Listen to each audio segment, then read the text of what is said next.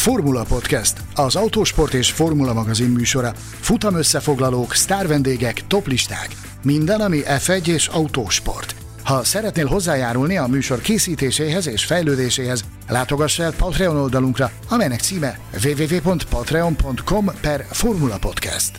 A Formula Podcast virtuális stúdiójában Mészáros Sándor és Gellér Figergő.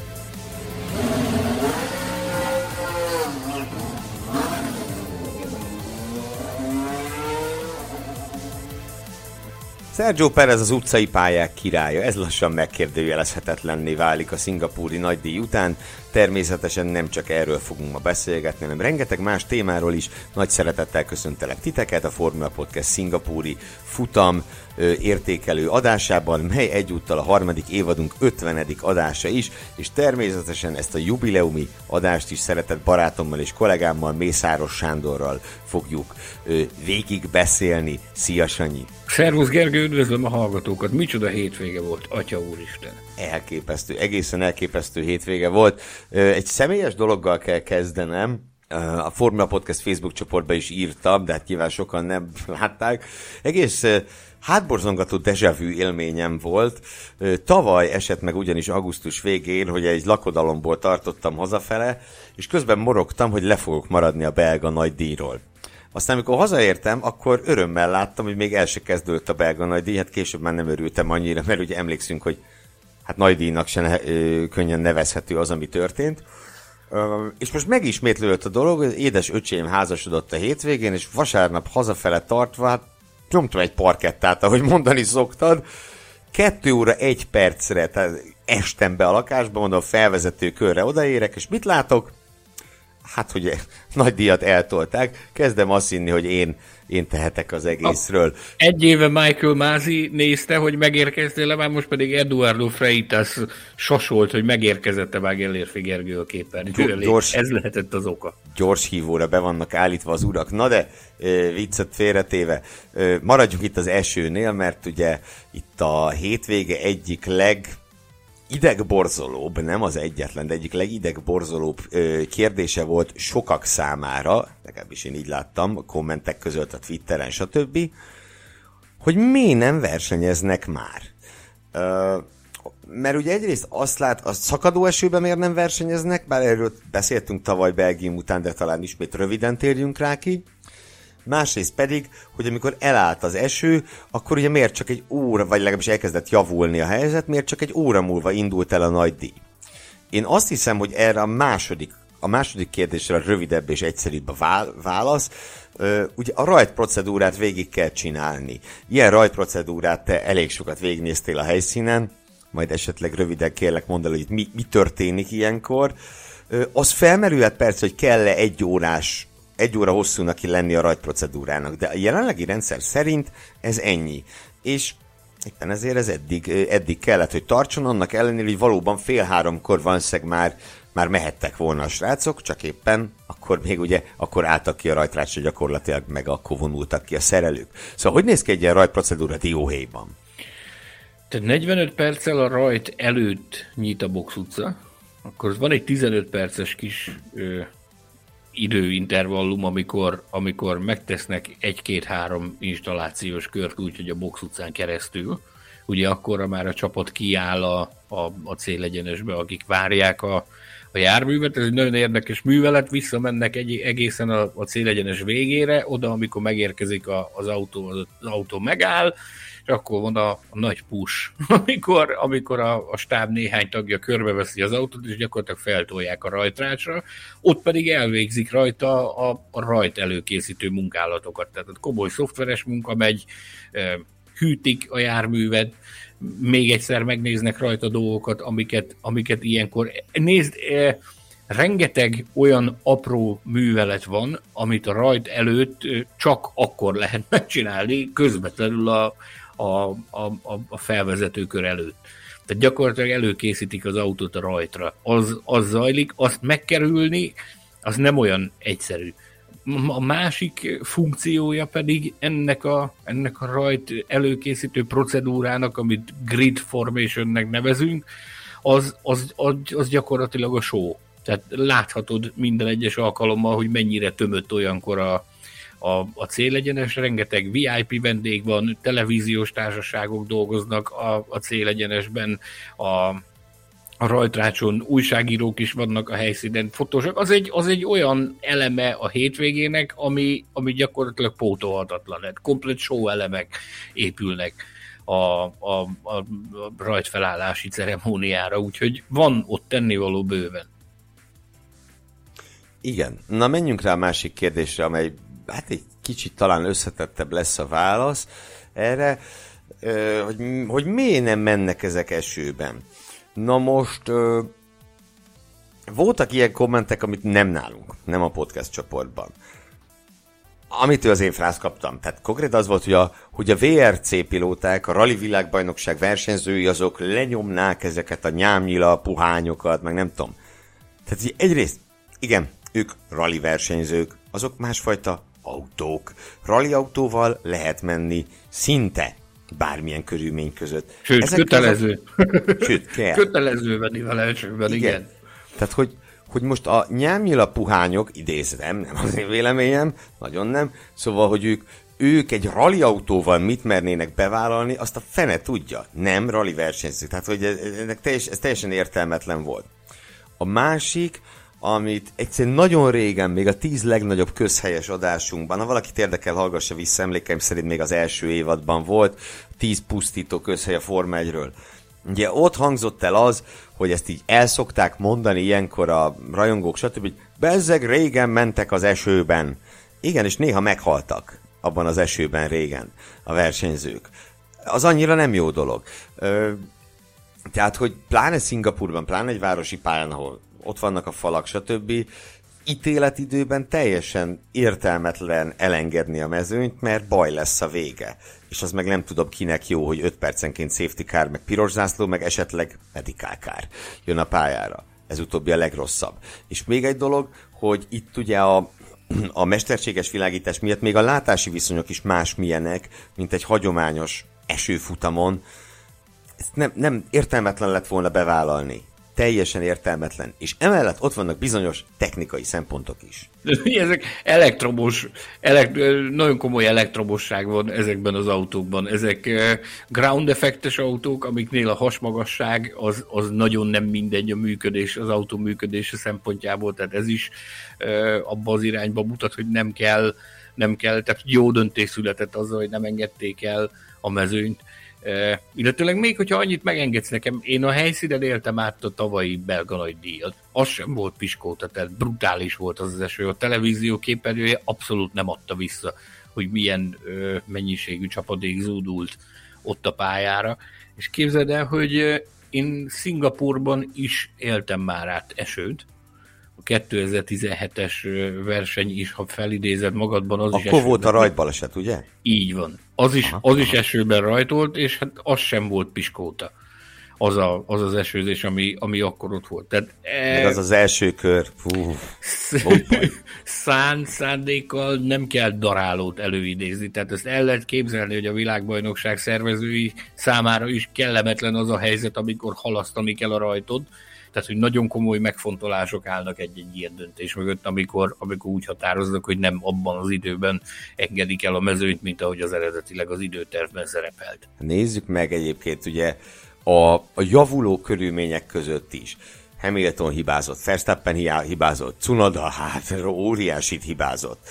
Latifit most hagyjuk, azt talán nem az eső múlott. De hogy, hogy azért megvoltak itt a, itt a hibák a versenyzők részéről tényleg ebből zúzda lett volna, és az, me, az meg kinek jó? Tehát az, az annak jó, aki azért nézi a versenyt, hogy balesetet lásson, az meg, az meg nézzen mást, ne autóversenyt. Szóval, ja, ja, ja, ja.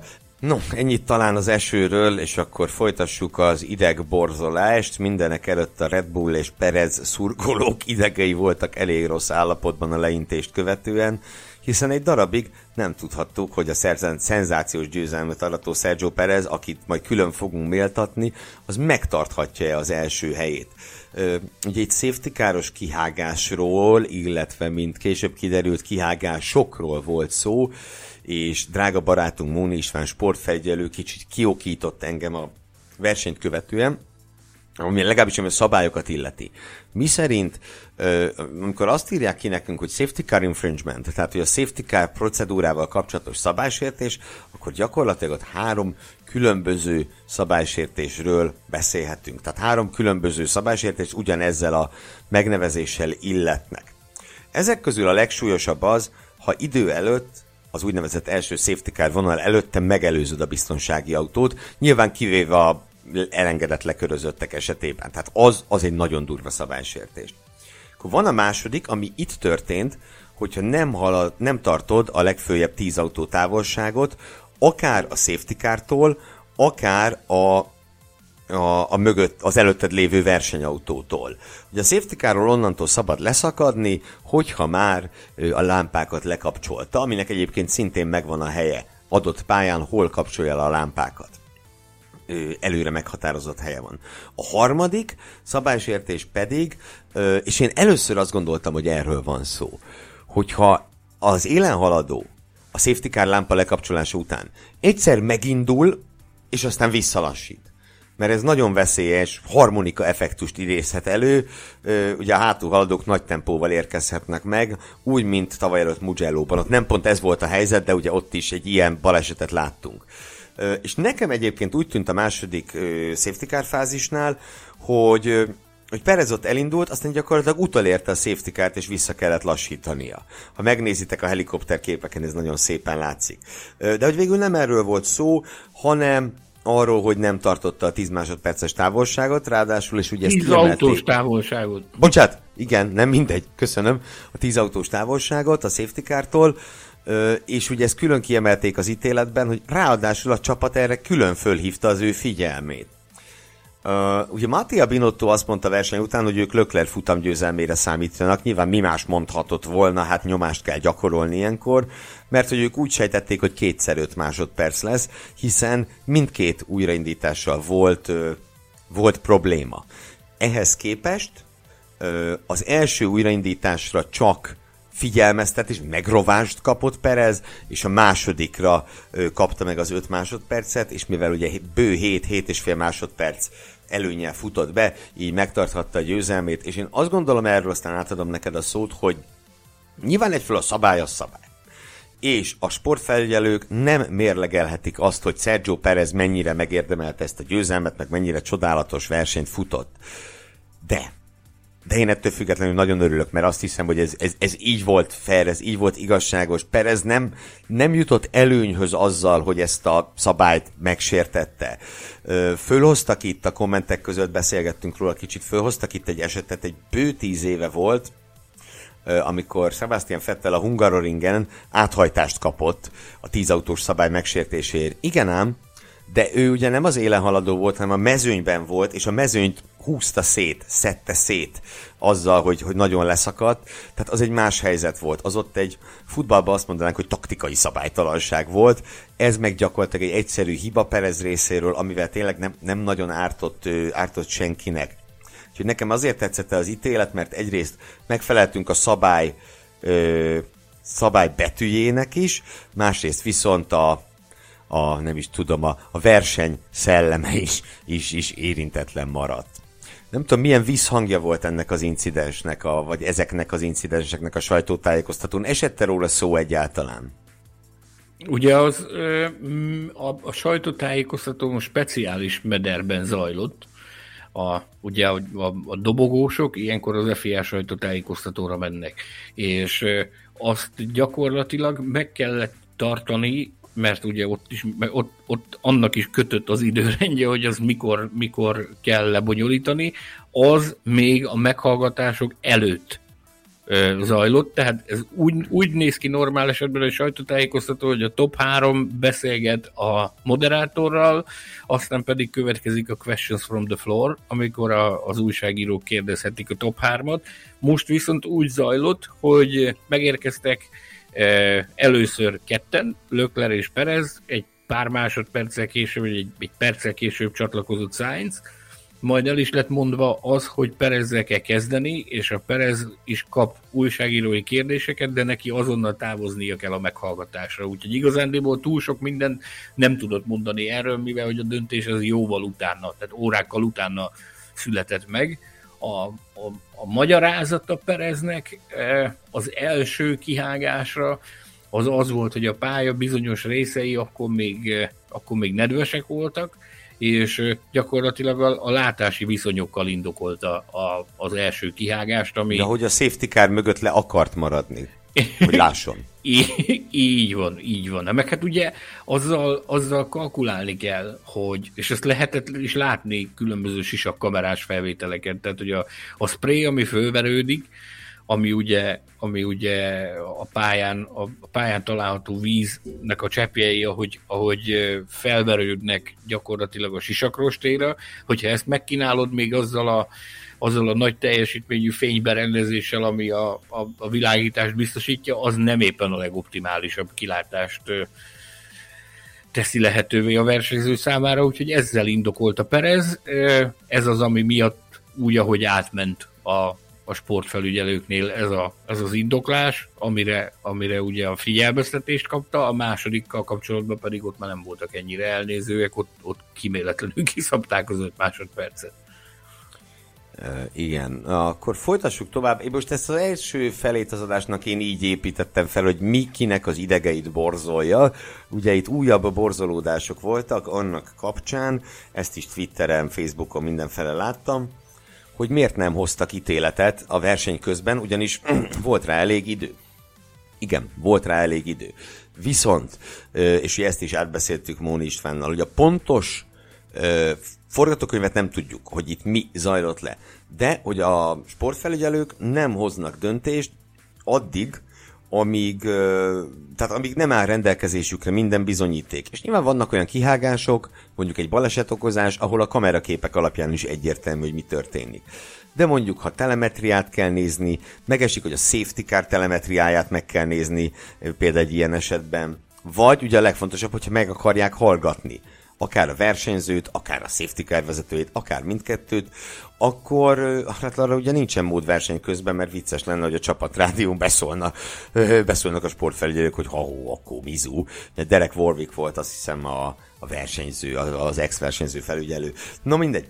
És és hogy emiatt nem lehetett döntést hozni verseny közben, mert ugye az időbüntetés olyan, hogyha azt kiszórják, azt nem lehet visszavonni.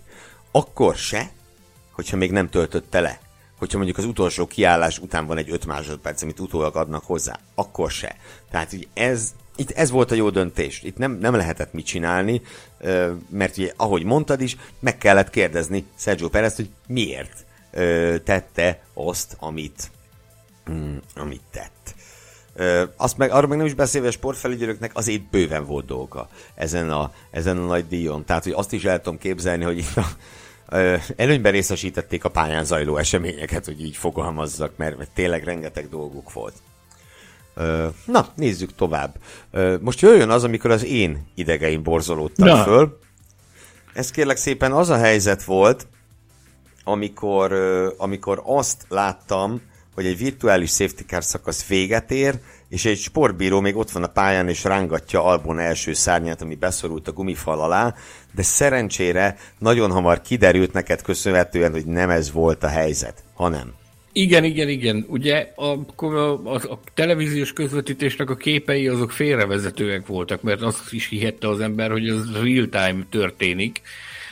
Elfelejtették véletlenül megjeleníteni azt, hogy ez egy, ez egy visszajátszási Replai. Replai. Replai többször is felemelte az orkupot a, az összetört orkupot, csak ezt elfelejtették a, a televíziósok feltüntetni, hogy itt valójában nem szándékos veszélyeztetés zajlik a, a, a sportbírónak, hanem, hanem tulajdonképpen ez egy visszajátszás azért ez nagyon nem mindegy. Ha már abban egyébként azt is mondjuk el, hogy a kicsit furcsa volt ez a baleset, nekem úgy az, az első visszátszásokat nem nagyon értettem, hogy mi történt, de hamar kiderült, hogy ez, ez nem Alex Albon hibája volt, ami történt. Abban a pillanatban, amikor bekövetkezett ez az incidens, hát én fogtam a telefont, aztán ráírtam a menedzserére, hogy, hogy mi a fene volt ez és néhány perccel később, amikor Albon visszaért a, a pitbe, akkor kaptam is a választ, hogy nagyon rövid volt ez a magyarázat, úgy hangzott, hogy egyszerűen nem volt már fék az autón. Ezt a hivatalos nyilatkozat, amikor megérkezett a verseny leintése után nem sokkal, ezt nagyon polkorrekt módon lett megfogalmazva, tehát egyáltalán nem lett a trutyi rádobva a csapatra, hanem nagyon szépen lett indokolva a körülményekkel, meg a, az, hogy mennyire csúszós ilyenkor a pálya, meg hogy, hogy mennyire nagyon eh, nehéz kordában tartani az autót ilyen időjárási viszonyok közepette, de a, a, a válasz, amit kaptam Zsertől, az kristálytiszta volt, hogy gyakorlatilag nem volt fék az autón. Ez is megtörténik alkalomattán. Persze, és hát ugye ennyire gyorsan, tehát nyilván nem a versenyző, tehát ennyire gyorsan nem lehet elhasználni a fékeket, olyan a fődön nincs. Uh, igen. Na és akkor virtuális safety car. Ugye a VSC szakasz végén történt ez az incidens, pontosabban nem történt, csak azt hittük, hogy történt. És őszintén szólva egyébként nekem maga az a VSC szakasz sem sem annyira tetszett. Azt is megmondom, hogy miért. Nyilván nem vagyok én itt semmiképp sem vagyok versenyigazgató, meg nem is voltam még sosem. Szeretnéd, hogy Eduardónak szólítsunk? Mm, hát jó lesne. A Nils, Nils a másik, a vittik utána. Az Eduardo menőbb név, okay. köszönöm. Eduardo Gellérfi, imádjuk. Köszönöm. No, szóval, szóval, szóval, szóval... Vagy Freitas nem... Gergő, melyik a jobb? még jobb, okay. még jobb. Szóval nincsen nekem ebben semmilyen tapasztalatom, de nagy díjat már elég sokat láttam, és, és rendszerint mióta van a VSC, sőt, ráadásul úgy az egy-két év alatt kialakult, hogy mikor van rendes safety car, mikor van VSC, rendszerint úgy, úgy jónak, korrektnek szoktam érezni a döntést. Itt én nem. Ennél az esetnél, amikor beszaladt a sportbíró, és azt is megmondom, hogy miért, mert egyrészt ember volt a pályán, és a pályán volt konkrétan. Tehát nem a bukótérben, hanem csak magán a pályán. Ö, és ugye és ugye nedves volt még a pálya.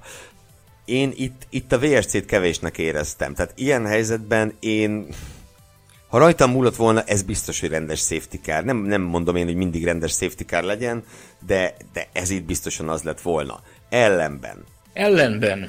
Ö, ugye Szingapúrról beszélünk. Ez egy, ez egy olyan helyszín, ahol, ahol azért az, hogy safety car lesz a pályán, adott esetben többször az borítékolható. Tehát nagy valószínűség szerint a, a versenyirányításnak megfordult a fejében az is, hogy azokat a szituációkat, amiket lehet egy egy lehelletnyivel gördülékenyebben kezelni, akkor azt próbálják meg gördülékenyebben kezelni. Én úgy gondolom, hogy ezért ö, döntöttek ott és akkor a virtuális safety car mellett a, a, a rendes safety car helyett. Úgyhogy én, én ezt látom. Egyébként egyetértek az aggájaiddal teljes, teljes mértékben. A döntés viszont ez lett, pedig magyarázatot kell keresünk erre, hogy vajon ez miért történt így, én ebben ezt látom, hogy ez Szingapurról beszélünk, tehát így is járt eleget Bermé a pályán szerencsétlen, tehát meg, mintha bérlete lett volna a pályára, nem? Tehát úgy annyi időt töltött ezen a hétvégén körözéssel. Én azt gondolom, hogy a, a, a versenyirányítás nem akarta azt, hogy még többször legyen safety car. Tehát amikor csak lehet, azt megpróbálták minimalizálni, mivel hogy tudták, hogy úgyis lesz belőle éppen elég.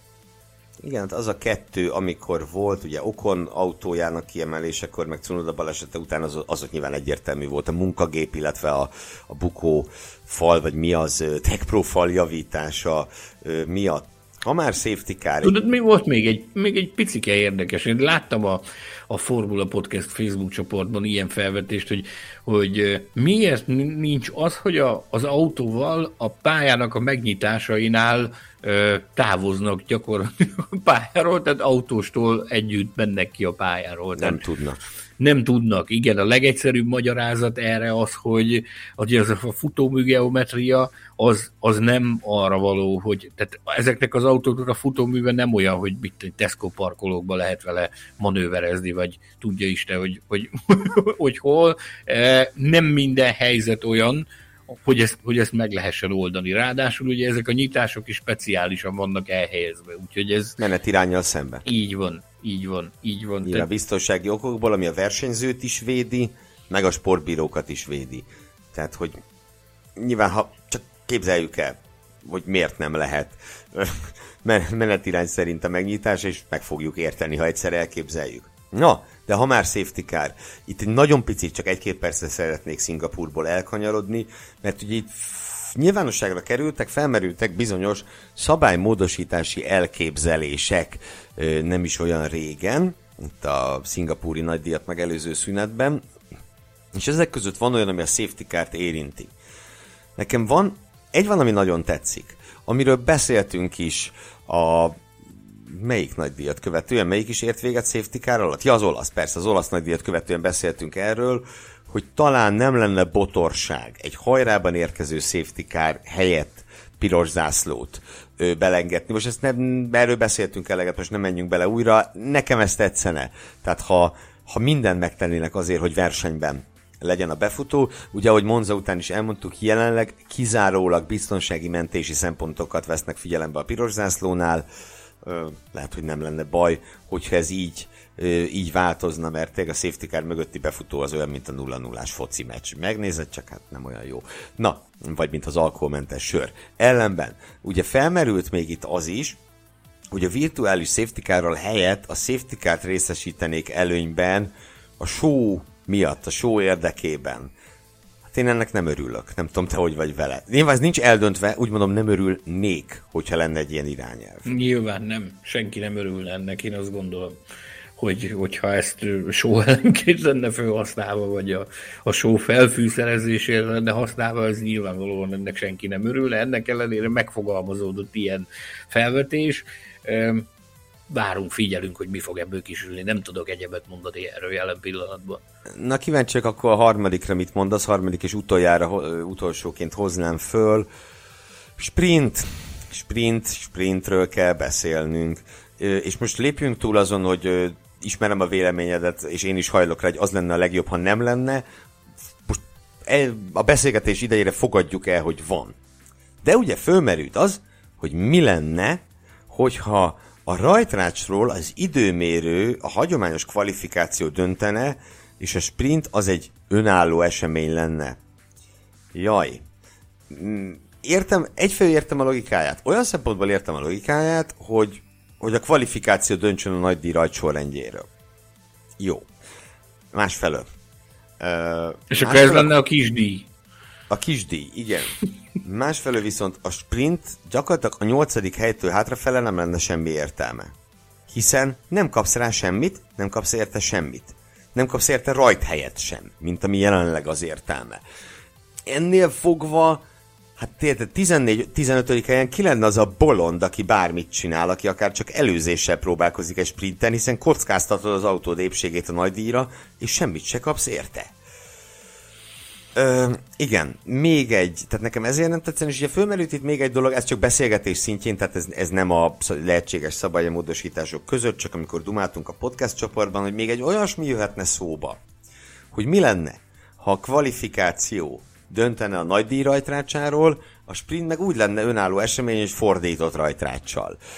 Most amellett, hogy ha van, ami a sprintnél is idegenebb a forma egy, nem tudom, DNS-étől, az a fordított rajtrács, plusz én rendkívüli módon utáltam, én erre nem tudok, bocsánat, jobb szót mondani, amikor még néztem, valamikor még néztem VTCC-t, hogy ott is ment ez a taktikázás, hogy inkább tizedik akarok lenni, mint nyolcadik, mert akkor az enyém a fordított rajtrácsos pól.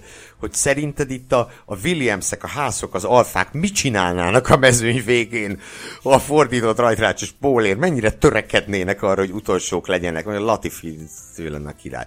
De hogy tehát, hogy szerintem úgy nem jó az egész, ahogy van. Igazság szerint én a mondó vagyok, hogy egyelőre kár ezen agyalni, meg kár ezen morfondírozni. Ugye én, én annak a, azon a véleményem vagyok, hogy egyelőre mindenki örül annak, hogy legalább ebben sikerült konszenzusra jutni, hogy 6 sprint legyen 2023-ban. Ugye ezt szerették volna már 2022-re is, hogyha 6 sprint lenne, de végül addig ment a kötélhúzás, hogy, hogy ebből végül semmi nem lett aztán azóta is folytatódtak ezek az erőjátszmák azzal kapcsolatban, hogy ugye a, a Formula 1-nek a találmánya ez, hogy, hogy sprint, a Nemzetközi Automobil Szövetség alkalmazkodik ehhez, hogy ez a formátum létezik, de nyilvánvalóan nem mindenki ugrik ki a gatyájából a, a sprint kapcsán. Ugye ennek, ennek költségvonzata is van, mégpedig jelentős. Nagyon-nagyon más ezzel az egész hétvégének a, a, a lebonyolítása, a költségvonzata, meg, meg minden egyebben. Szóval én amondó vagyok, hogy egyelőre örül mindenki ennek, hogy ezt sikerült ezzel kapcsolatban megállapodásra jutni. Azt, hogy pedig később mi lesz, azt szerintem ráérünk majd ezzel foglalkozni. Talán majd egyszer egy, egy plusz adást is csinálunk az ilyen felmerült ötletek, a szabályváltozások kapcsán erről a történetről, aztán majd akkor talán egy kicsit jobban utána nézünk. Szerintem menjünk tovább most más, vannak itt fontosabb témáink is jelen pillanatban. Bizony, bizony, bizony, hiszen mielőtt elkezdenénk a díjainkat átadni, még egy utolsó ideg borzoló téma, mégpedig Christian Horner és Toto Wolf, és néhány más ö, embernek is fölállt a szőr a hátán, legalábbis mostanában, amikor a költség sapka szót hallják meg, ugye többen írtatok is nekünk ezzel kapcsolatban, hogy mi ezzel a helyzet. Ö, hát mi ezzel a helyzet? Ugye úgy, úgy tűnik, hogy bizonyos csapatok túlköltekeztek, túlköltekeznek. Ö, majd mindjárt kitérünk arra, hogy melyek ezek a bizonyos csapatok. De az is fölmerült, egyes helyeken, hogy akkor most kizárhatják a Red Bullt és a verstappen a világbajnokságból? Nem. Nyilván, tehát ezt szögezzük le azonnal, hogy ilyen biztos nem lesz. És olyan se lesz, hogy mondjuk a tavalyi VB címet elveszik és odaadják Hamiltonnak vagy Latifinek, ugye. Nyilván elméleti szempontból szóba jöhetne ez is, de én azt gondolom, hogy egyszerűen azért nem fog megtörténni, mert Hát nézzük meg, mi történt a McLarennel 2007-ben. A kémbotrány után is a versenyzők maradhattak a világbajnokságban. Most az más kérdés, hogy Hamilton lehetette világbajnok, de erről majd máskor fogunk beszélgetni. Megbeszéltünk a... már róla. Igen, de majd a nagy összeesküvés elméleteknek én tervezek egy adást, majd ott még kitérünk erre. Ugye olyasmire, hogy egy teljes szezonból kizárjanak egy istálót, hát utoljára talán a, a Tirel volt az 84-ben, amikor egy, egy teljesen szabálytalan autót építettek szándékos csalással, és nem kicsit volt szabálytalan, hanem teljesen. De megnézzük a, a Bár Honda 2005-ben, ugye ők szándékosan csaltak, nem lehet jobbat mondani, az autóval, az üzemanyag szint, súlyjal, vagy a minimum súlyjal egész pontosan, és kaptak két futam eltiltást. Tehát, hogy pedig az konkrétan egy szándékos technikai csalás volt, úgy építették meg az autót, hogy az. Hogy az aljaj. Tehát ezért mondom, hogy én e- ezt nem tudom elképzelni. Az, hogy verstappen kizárják, az főleg nem. De azok után, hogy a hogy a McLaren ugye mire kapta azt a bizonyos büntetést, én azon is megdöbbennék, hogyha a Red Bull mint csapatot kizárják a világbajnokságból, akár a tavalyiból, akár az ideiből, de nyilván elméletileg benne van ez is. Tehát nem száz százalék, hogy nem lesz, ez az én véleményem. Aztán meglátjuk. Tehát maradjunk annyiban, hogy már a tavalyi szezon közben is lehetett olyan hangokat hallani a pedokban, hogy egyes csapatok valószínűleg túlköltekeznek és túllépik a költségvetési sapkában meghatározott elkölthető összegnek a mennyiségét de akkor mindenki úgy volt ezzel, hogy először van ilyen, nyilvánvalóan, hogyha trutyi dobálás történik, akkor, akkor ez valószínűleg akár, akár stratégiai húzás is lehet konkurens csapatok részéről, hogy, hogy jó előre megpróbálják feketíteni az ellenfelet, tehát senki nem, nem foglalkozott ezzel mélyrehatóbban vagy, vagy érdemben. Aztán ugye ennek a, ennek a szabályrendszernek a, a a folyamata az úgy néz ki, hogy márciusig kell, márciusban kell leadni az előző pénzügyi évnek a beszámolóját. A Nemzetközi Automobil Szövetség erre hivatott bizottságához, ami egy 12 fős testület, amiben az FIA által felkért pénzhitelesnek tartott pénzügyi szakemberek, ügyvédek, könyvvizsgálók, meg ilyen mindenféle szaktudor emberek foglalnak helyet ebben a ebben a panelben, és akkor ők ezt márciusban megkapják, és azt nekik tokkal vonóval át kell világítani. Ugye nyilvánvalóan ilyenkor, ilyenkor az a, ez olyan picit, picit olyan érzése van az emberek ezzel kapcsolatban, mint az adóhatósággal, nem? Hogy, aha, aha, aha. hogy ott az a feladat, hogy megpróbálják azt bebizonyítani, hogy te hol próbálsz simliskedni a, a különböző számokkal, a különböző összegekkel, a különböző számlákkal. Igen, ugye az első lépés az nem az, hogy én igazolom, hogy nem csalok, hanem ők találjanak valamit. Igen, igen, tehát ennek azért akár, akármilyen szempontból nézed, a, a nagy csapatok pláne, de itt a kis csapatok is egy hatalmas szervezetnek számítanak, a rengeteg, rengeteg költéssel, rengeteg számlával, rengeteg, tehát ez egy szövevényes történet egy ilyet átvilágítani teljes mértékben. Ugye ezt tudták jó előre, hogy ez nem kis feladat lesz. Ugye ez hosszú hónapokat vett igénybe, olyan szinten, hogy ugye ennek a, a kiértékelésnek, a, az eredmény hirdetése kvázi az most, most fog bekövetkezni a japán nagy díjhetében szerdán ö, fogják kimondani az illetékesek, hogy akkor ki hogyan vizsgázott a költségvetési sapka ö, hatája alatt futott első versenyszezonban. Ugye ezen a hétvégén robbant a bomba, hogy kettő csapat talán, tehát ez egyelőre gyanú, tehát az ártatlanság vélelme az mindenkit meg, megillet, addig, amíg nem bizonyosodik be, hogy tényleg történt ilyen, ö, ilyen kihágás, addig nem mondhatjuk azt, hogy ők csaltak, ezt el kell ismerni.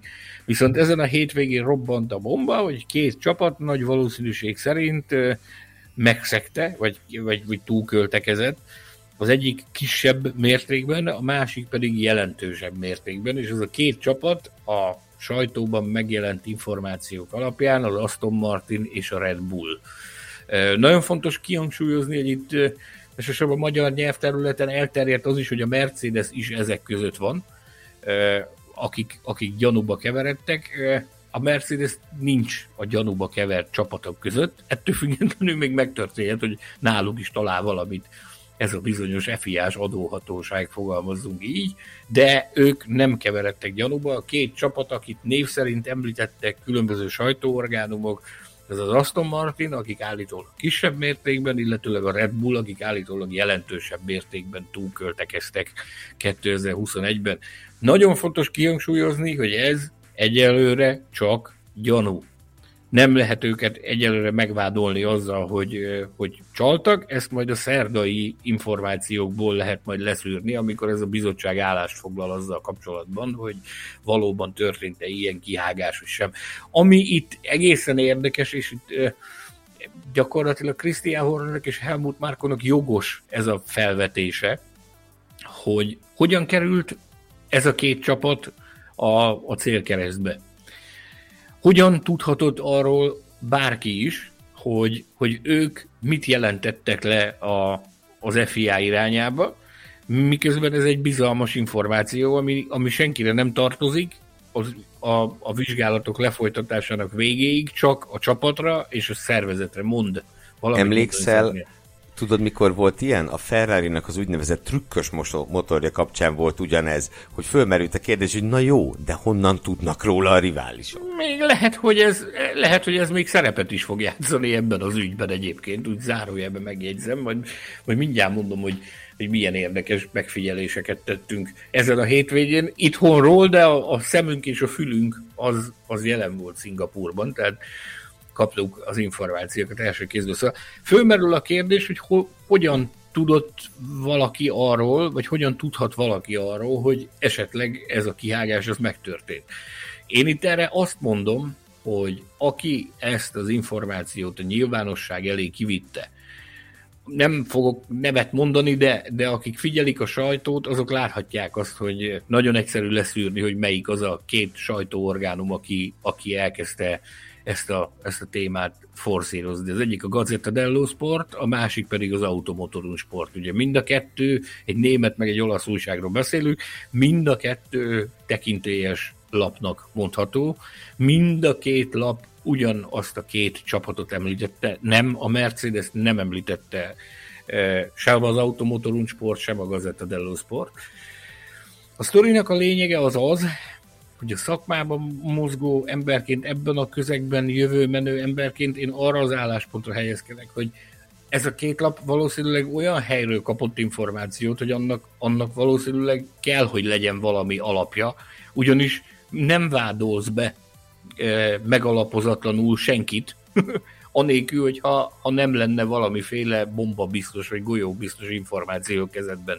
Ugyanis hát ennek... mert ez eléggé perképes ez eléggé perképes történet, így van, tehát ha pedig odaállsz a bíróság és azt mondod, hogy a kis ujjamból szoptam, akkor vége van a történetnek. Tehát akkor, akkor azzal, azzal elképesztően komoly presztis és egyéb veszteségeket is elszenvedhet ez a két, ez a két lap. Tehát valaminek kell, hogy legyen a háttérben, ami miatt ők erre, erre bevállalták ezt, hogy, hogy a nyilvánosság elé állnak ezzel az információval. Ráadásul én amondó vagyok, hogy mind a két lapnak egészen jól ismerem a, a munkatársait, és, és azt kell, hogy mondjam, hogy ők nem azok a, nem azok a gyerekek, akik az újukból szoktak szopogatni dolgokat, vagy légből kapott információkat durrogtatnának, pláne nem ilyen horderejű, horderejű ügynél. Úgyhogy én nagyon kíváncsian várom, hogy mi fog szerepelni ebben a, ebben a szerdai jelentésben, ami remélhetőleg a nyilvánossághoz is megérkezik, majd remélhetőleg közreadják. Szinte biztos, mivel hogy ez egy fontos történet, ugye a Nemzetközi Automobil Szövetség folyamatosan hangsúlyozza, és a Formula 1 is folyamatosan hangsúlyozza, hogy eddig ugye két szabályrendszer volt, amihez alkalmazkodni kellett. Az egyik a technikai szabályrendszer, a másik pedig a, a sportszakmai szabályzat, tehát a, a, a sportszakmai szabályrendszer. Most emellé behozták a rendszerbe ezt a, ezt a pénzügyi szabályrendszert, amit túlzás nélkül lehet az elmúlt 20-30 év legjelentősebb lépésének tekinteni. Azzal, hogy megpróbálják ilyen módon megpróbálnak egyforma feltételeket teremteni a, a, a csapatok számára. Ez egy igenis nagyon jelentős lépés. Ugye amikor ez ezt bejelentették, hogy ez, ez bevezetésre kerül, akkor nagyon sokat spekuláltunk itt ezen, hogy akkor mostantól a, az F1-ben, hogyha már lesz egy harmadik szabályrendszer, akkor be kell hozni egy harmadik világbajnoki titulust is a versenyzői VB cím és a konstruktőri, konstruktőri VB cím mellé be kell hozni a könyvelők VB címét is. Mert aki itt jó munkát végez, azzal igenis kompetitív előre lehet szert tenni. Na most itt a bizonyíték arra, az első elszámolásnál. Most számolják össze a nap végén a tyukokat. hogy kinek, kinek mennyit sikerült visszaterelnie a, a, a, a helyükre. Tehát most fog kiderülni, hogy kinek a könyvelői végezték a, a legjobb munkát, úgyhogy mit sikerült eltakarítani, és mit nem sikerült eltakarítani. Ezért, ezért jeleztük előre ezt. Ugyanakkor a büntetési tétel az ugye nagyon sok szó esett erről az elmúlt napokban, hogy hihetetlenül képlékeny, hogy milyen szankciót von majd maga után, az, hogyha tényleg bebizonyosodik, hogy az egyik csapat kisebb mértékben, a másik csapat pedig jelentősebb mértékben túlköltekezett. Ugye meg van határozva ez a két ö, ö, kategória, hogy kisebb mértékű túlköltés és nagyobb mértékű túlköltés a szabályzatban, illetőleg meg vannak határozva a különböző büntetési tételek, de az nincs megnevezve, hogy, hogy, hogy me, a, a kisebb mértékű túlköltés mit jelent, a nagyobb mértékű túlköltés mit jelent, és hogy melyikért mit lehet kapni. Tehát ez egy, ez egy meglehetősen képlékeny terület, viszont ha azt mérlegeljük, hogy mennyire komoly és jelentős szabályváltozásnak szánta a Nemzetközi Automobil Szövetség és a Formula 1 ezt a pénzügyi, szabályváltozást, pénzügyi szabályrendszert, akkor abból arra kell következtetnünk, hogy ha kihágás történt, akkor példaértékű szankciónak kell születnie. Jelentős szankciónak kell születnie. Tehát az, hogy, hogy ez mi lehet, az egyik ilyen, nagyon sokat gondolkodtam ezen, meg, meg több emberrel is beszélgettem a hétvége folyamán, kollégákkal is egyeztettem, hogy mi lehet ilyen esetben egy, egy, egy korrekt ítélet, hogyha tényleg bebizonyosodik az, hogy ez a, ez a, ez a két társaság, vagy akár más ö, beleesett abba a hibába, hogy túlköltekeztek. És tudod, mi lehet egy igazi, egy igazi talán korrektnek mondható szankció. Nem ez, hogy elvenni a tavalyi világbajnokságot, meg kizárni a tavalyi világbajnokságot. Levonni a pénzt a jövő évből. Levonni a pénzt a jövő évből mondjuk kétszeresen. Mondjuk kétszer, kétszer annyit, vagy adott esetben háromszor annyit levonni, mint, amennyi, mint amennyivel túlköltekeztek. Ugyanis... Vagy több évig ugyanannyit. Ha te tavaly túlköltekeztél, az, az ez a dominó effektus, ez ebben is benne van. Tehát, hogyha te a tavalyi évben túlköltekeztél, akkor az azt jelenti, hogy nagy valószínűség szerint az idei fejlesztéseidre is jutott abból, ami azt feltételezi, hogy hogy előre tettél szert a túlköltekezésből erre az évre. Viszont mivel drasztikus szabályváltozások nincsenek kilátásban 2023-ra, ez azt jelenti, hogy abból az előnyből, amit te idén élvezel, nagy valószínűség szerint jövőre is élvezni fogod annak az előnyét. Toto Wolff erre nagyon szépen rámutatott. Még egy nagyon érdekes gondolat volt, amit Loran Mekiz, a Ferrari sportigazgatója mondott a szombati csapatfőnöki sajtótájékoztatón. Ugye az egyik az egyik teória szerint, a, a jelentősen túlköltekezett istálló, az a becslések szerint 7,5 millióval lépte túl a, a, a keretet, az engedélyezett elkölthető összeget. Ezt, ezt Laura McKinson szemrebben is neki. Ugye ilyenkor a sértett fél nyilvánvalóan mindent megtesz annak érdekében, hogy érveljen amellett, hogy aki bűnös, az bizony, az bizony kötelet érdemel. és, és nagyon-nagyon komoly kihágást követtek elő. Ezzel azonnal szemrebben és alatt levezette, hogy 7,5 millió az az ő számításaik szerint, az körülbelül 70 mérnöknek a költsége. Hogyha azt a 70 mérnököt azt, hogyha a jelenlegi állapotokhoz, hogy ők hozzábeszámolják azt, hogy 70 plusz mérnökkel milyen teljesítménybeli előnyhöz tudnának hozzájutni, akkor az rögtön ki lett, le lett vezet, nem tudom, talán fél másodpercet mondott, hogy ez akár fél másodpercet is jelenthet körönként. De... Na azért ez egy igazi matematikai bravúr, tehát. azt hiszem, nem tudom pontosan egyébként, de... De, de, de tudom, a... ezt, ezt, ezt mondták, csak hát... De a lényeg az, hogy csuklóból levezette, hogy de bizony így, meg de bizony úgy, mi a magunk részéről arra az álláspontra helyezkedünk, hogy meg kell várjuk a szerdát, hogy lássuk, hogy, hogy, hogy mi igaz ebből, hogy túlköltekezett kettő csapat, aztán pedig az összes többit azt meglátjuk. Azt, hogy kinek a kezében van a karbesteri pálca ebben az ügyben, látva Christian Hornernek a heves reakcióját, tehát tajtézott az ember, még az idegeskedő világbajnokság magas vérnyomás külön díjára is komoly eséllyel pályázott a szombati csapatfőnöki sajtótájékoztató gyújtott performance tehát a Horner reakciójából kiindulva, meg abból az összeborulásból, amit a szemeink és füleink jelentettek nekünk a pedokból, tehát azt, hogy Mattia Binotto és Toto Wolf teátrális jelenetek között nagy összeborulást hajtottak végre, gyakorlatilag a hétvége minden egyes napján egyeztettek. Szóval Ez a két ember. Páros. É, így van, nem szoktak ők egymással ilyen mélyrehatóan, meg ilyen szinten összeborulva beszélgetni, tehát szinte biztosra vehető, hogy, hogy ez a történet állt a, az egyeztetések középpontjában, és mivel, hogy ez a két csapat volt érintett abban a bizonyos motorügyben is, amit, amire utaltál, ugye ha felidézzük magunkban azt, hogy mi történt 2019 végén, illetőleg a Covid kirobbanása előtti utolsó hetekben, akkor az az volt, hogy, hogy ugye a Ferrari-t ö, csaláson kapták, trükközésen kapták, ö, mai napig nem tudjuk, mivel hogy a részleteket titkosították, a mai napig nem Titkos tudjuk, paktum. hogy hogy hogy sikerült abba a, a Ferrari motor működésének a mélyére bárkinek is belelátni olyan szinten, hogy a, az irányító testületet erről részletekbe menően tájékoztatni tudta, ami alapján aztán ezt a trükközést, ezt, ezt lefülelték, de ugye akkor, hogyha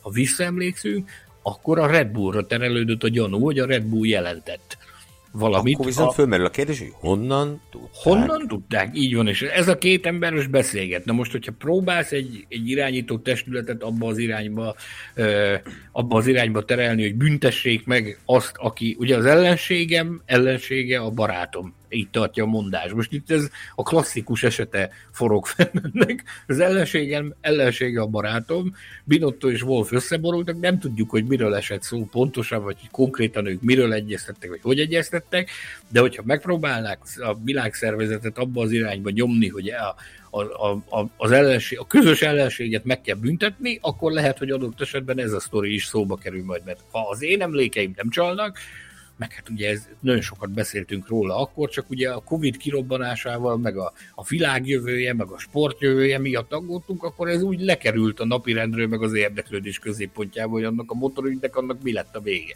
De ugyanez a három szereplő volt érintett abban a történetben. Tehát lehet, hogy ezek most újra felújítják azokat a, az, annak az időszaknak a, az ügyeit, hogy akkor, akkor ezzel lehet, hogy sarokba lehetne szorítani a döntéshozókat, hogy akkor, akkor abba az irányba kell haladni, hogy ezeket megbüntessék. Nem tudjuk, óriási nagy megmozdulásod, ez egy nagyon nagy sztori egyébként, e, ami, ami e körül a pénzügyi kihágás körül, vagy állítólagos pénzügyi kihágás körül zajlik, Maradjunk annyiban, hogy szerintem pont eleget beszéltem most erről, és még a szingapúri nagydíjnak az eseményeiről konkrétan még semmit, úgyhogy szerintem skippeljük a témát, és ugorjuk arra, hogy mi a fészkes fekete fene történt ennek a dél-kelet-ázsiai városállamnak a villanyfényes utcáin. Mit szólsz ehhez? ez az utolsó mondat, ez gyönyörű volt, Cicero megirigyelte volna ezt a többszörös alárendelést. Kérlek szépen, kössük át úgy, hogy nem tudjuk, hogy túlköltekezésből keletkezett autóval tette-e. Minden esetre az tény, hogy Sergio Perez... várjál, várjál, várjál, lakodalomban voltál hétvégén, te túl, túl költekeztél vagy sem? Hát Ez fejgye jótékony homály. Oké. Vagyunk ennyiben. Pofoszkodás volt-e? Nem volt. Elmaradt. Nem, de közel álltam hozzá. Szeszesítő a fogyasztás, az viszont volt magas Az bőséggel, bőséggel látható, látható következményekkel. Akik a Formula Podcast Facebook csoportban velük vannak, nem csak exkluzív információkat kapnak alkalomattán, hanem olyan mókaságban is részük lehet, mint például az, hogy tippelünk arra, hogy hányan voltak ittas állapotban a Gellérfi családban tartott lakodalomban. Ugye a, a nyertes, a, a nyerőszám az mennyi is volt egészen pontosan? Kérlek szépen 23 embert számoltam, de mivel valaki fejmagasságban, hát ott hagyta nyomát a toalett ajtaján, erre azért két pluszpontot adtam, mert Oké. ez, ez nem mindennapi viselkedés. Oké, és Na kihirdetted a győzteseket is, tehát akkor Kér, mehetünk kérlek szépen térjünk, térjünk át, most már tényleg Sergio Perez hőstettére, aki természetesen a Best Followers külön díjat a Formula Podcast Facebook csoport tagjai által megszavazott külön díjat is megkapta a, a hétvégi produkciójával, és mi is őt találtuk a hétvége emberének. Ha megnézzük a hétvégét, jó időmérőt futott, elsősorba kvalifikált, és tegyük hozzá, hogy könnyen lehet, hogy ez csak harmadik hely lett volna, hogyha hogyha Max verstappen nem történik az, amire majd kitérünk még később, de azt mondjuk el, hogy azért Pereztől, aki nem egy időmérős menő, aki alapvetően vasárnapi ember, ez mindenképpen szuper teljesítmény. A rajtnál gyönyörűen használta ki, hogy a páros oldalon jobb volt a, jobb volt a tapadás, mert gyakorlatilag mindenki jobban rugaszkodik. Hát Verstappen nem, de erre majd visszatérünk. De azért a legtöbben jobban rugaszkodtak el arról az oldalról, ott hagyta Löklert, és hát, ahogy mondani szokás, többet vissza se nézett. A produkcióján én egyetlen fogást tudok találni, amiről azért már beszéltünk, hogy ő majdnem elszórakozta a saját győzelmét ezen újraindításos malőrrel, és főleg a másodiknál ott azért már nem nagyon lehetett ezt a látási viszonyokra fogni. Viszont, viszont egyébként tökéletesen kontrollálta a versenyt, nem zavar, jók, maguk az újraindításai nagyon-nagyon jók voltak, azzal se volt probléma, pedig ugye ebben viszonylag kevés rutinja van, mert azt ugye az, az érről csinálni, az a, az a művészet. És Bizony. n- nagyon rendben voltak, és amikor a végén ugye gyanú, felmerült a gyanúja, hogy, hogy itt esetleg büntetés lesz, akkor az 5 másodpercet kiautózta, és Löklernek erre már nem volt válasza.